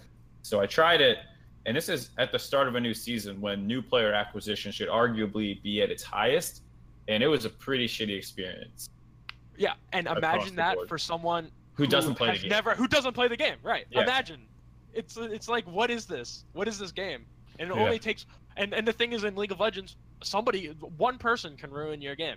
And as a new person, someone ruins your game, you're like, "Oh, screw this." Uh, but I mean, that's true in every game, but Well, imagine taking five it's- minutes to get into game, someone screwing it over, and then being trapped in that game for 10 minutes. And And compare that to PUBG or Fortnite, where you get into a game because there's no matchmaking in 30 seconds and you die instantly. You're not trapped in the game for 10 minutes. You can just play again. I wonder why people prefer prefer Fortnite. It's really crazy Well- that casual players would prefer an experience where they get to play the game. You know, it's weird. I just think I just think uh, League of Legends has lost a large majority of the casual player base, which has impacted the game in all spectrums and all aspects of the game. Yeah, I look. I think a lot of this is very doomsday. Like that player experience has been the way it has been for years, and Riot has found success regardless. That Sure, that doesn't mean I it should agree with you. change or sh- that it shouldn't change. But I I don't like we're saying all this stuff, but a lot of this has been the case for a while. I think that's a Well, really good markets- sign though, because it means that there's a ton of room for improvement that can ex- improve this stuff. What, Mark? But if they What's don't that face, that- Mark? Huh? Market markets change around. When Yeah. League got popular, it's because there They was need no to adjust. There was no good Yeah. free to play games when League started, so that was the Yeah. hype fucking game. Riot Since was then, the innovator. they were yeah they were the, the early adopter who was like yeah play our game we don't lock any. They were the first free to play t- people to do that, and they got it Yeah. right early. Yeah. Yeah, And but there's been a ton of free to play games since. yeah, but none that captured the overall interest of the PC free to play market on Yeah. the level that League of Legends did. Fortnite has. I And agree. I'm not saying Fortnite's the killer. I'm just saying that like the market has caught up and surpassed League of Legends now. There's better free to play newbie experiences Yeah. when for a period of time League of Legends was the best one. Yeah. Now it's And- now it's not. I, I and- go ahead, Kelby. No, I was just gonna say too, just to reinforce what Zentrix was saying. Like so much of what people play to is is social, and like you get on and play what your other friends are playing a lot of the time. And because League has kind of fallen out of this this mainstream like limelight, uh, it's it's it's it's it's one of those things that's really really hard to recover from. Well, I they've never Snowballs marketed- really heavily. They also never tried to market really to, to people like where's I the mean, ads? LCS was their marketing. Yeah. Yeah. That's that's not gonna Because we just, I just don't want to see it get to the point where the LCS is starting to be artificially inflated and artificially sustained. That's that will be the true dying point of League of Legends. But I think we're. What do I you think, mean artificially think, inflated and sustained? well, for example, I play Rainbow Six Siege. I have kind Mhm. of switched to that as a more casual player, and it's a fantastic game. I really enjoy playing Rainbow Six Siege. I don't know if you guys have seen Shroud playing it. It's a lot of fun. Yeah. No, I play. as- I play a good amount of Siege too. as as a I'm top I'm like top 50 in Siege right now in North America and it's and it's a ton of fun. I'm having a lot of fun playing it with my friends. And I gotta as- ask and, Canadian. What's your name on Siege? uh Zentrix dash HP. All right, cool. Yeah, uh you use R6 DB, right? Uh, I'm just gonna ask Canadian, who's the captain of the EG. Jesus, it's such Oh, a yeah, yeah, fucking yeah. dick Well, measuring All right, you contest guys in set here. up your date another Yeah, yeah. time. Uh, here. My Zentrix, girlfriend, gotta by play the way, sometime. Yeah, no, for top sure. 50 in Rainbow Six Siege, by the way. Oh, let me ask the top pro player, by the way. But, All right. but the point, Alright, but the point I'm alright. making is that uh, it's just it's just tough because there's just shoot, I lost my train of thought. Sorry, but it's just that League of Legends has been around for so long, and No, you oh, were saying- artif- why- why the is- artificial the artificial uh, Is Rainbow Six Siege artificially maintained their yes, esport? it is because uh, the developers of Rainbow Six have paid organizations to come into the game and pick up and pick up teams. And Oh, well, don't worry. Riot's players. never going to pay an organization. I know that won't happen, but it could get to the point where it, they start have they start pouring way too much into the into LCS returns for them. I mean, it's, the it's already a negative return right now. Obviously, it's always been LCS has always been a negative return for them in terms of direct money investment. But you know, if it if it starts to go too much and Riot Games is not making as much as they used to uh, in terms of in North America, it's hard to sustain that off just of the Asian player base. I mean, I think there's a good chance that NALCS downsizes. I'm not worried too much about the Asian player base, but yeah, I don't know. I, the good news is, it, look, I am not It thrilled. downsizes? NALCS downsizes? You don't think? You think it'll, Wait, you they're gonna honestly think they refund some of the teams their money, or what'll happen there? Uh, probably not. There's no way they'll. They just lose their investment and they're kicked out of the league. I mean, I don't. I This is a good Oh no, no, topic. wait, no, no. Sorry. This when is I a said topic downsize, I don't mean night. like kick Tune teams next out. I mean like they do less event. Like they're we're already starting to see that a Oh. little bit, right? Like Miami was in a smaller venue. International events have been in smaller places. That's that's what I mean by downsizing. It's just that Oh, the okay, West gotcha. has I less. thought you were putting teams on the block. No. No. Hey, thanks for the call, Zentrix. All right, no problem, guys. I'm not. As Have a good night, thanks, for thanks for having me on. Uh, have a good night, guys. Have a good one. Right. Do you guys think Zentrix also is on the row team and a six four? Do you think he went to UC Davis? Yeah. Dude, he's just a good gamer. Why are you hating on Zentrix? No, no, no. I'm just. What you think? You think Smithy doesn't get mad kills in PUBG and Fortnite too? Wait, are you saying? No, that- Smithy's really good. Apparently, Peter Yeah. says that he's like. the best no, he's all-around actually, video he, game. he would be a pro player in any game, dude. He's a, he's a monster. There are people like that. Did we confirm top 50, Kelby? I haven't messaged Canadian yet. I'm focused on the show. He's Let's- messaging me about his Uplay though. I'm gonna check him out. Let's let's get let's cut Kelby free, huh? So we can do the investigative journalism. Man, Mark, you are trying hard to get out of here. Okay. It's Uh, almost ten thirty. couple. I have to go. Well, we have to get through all this because you were so quick with the colors. Uh, Dmage three one three smile and Z and D misconception.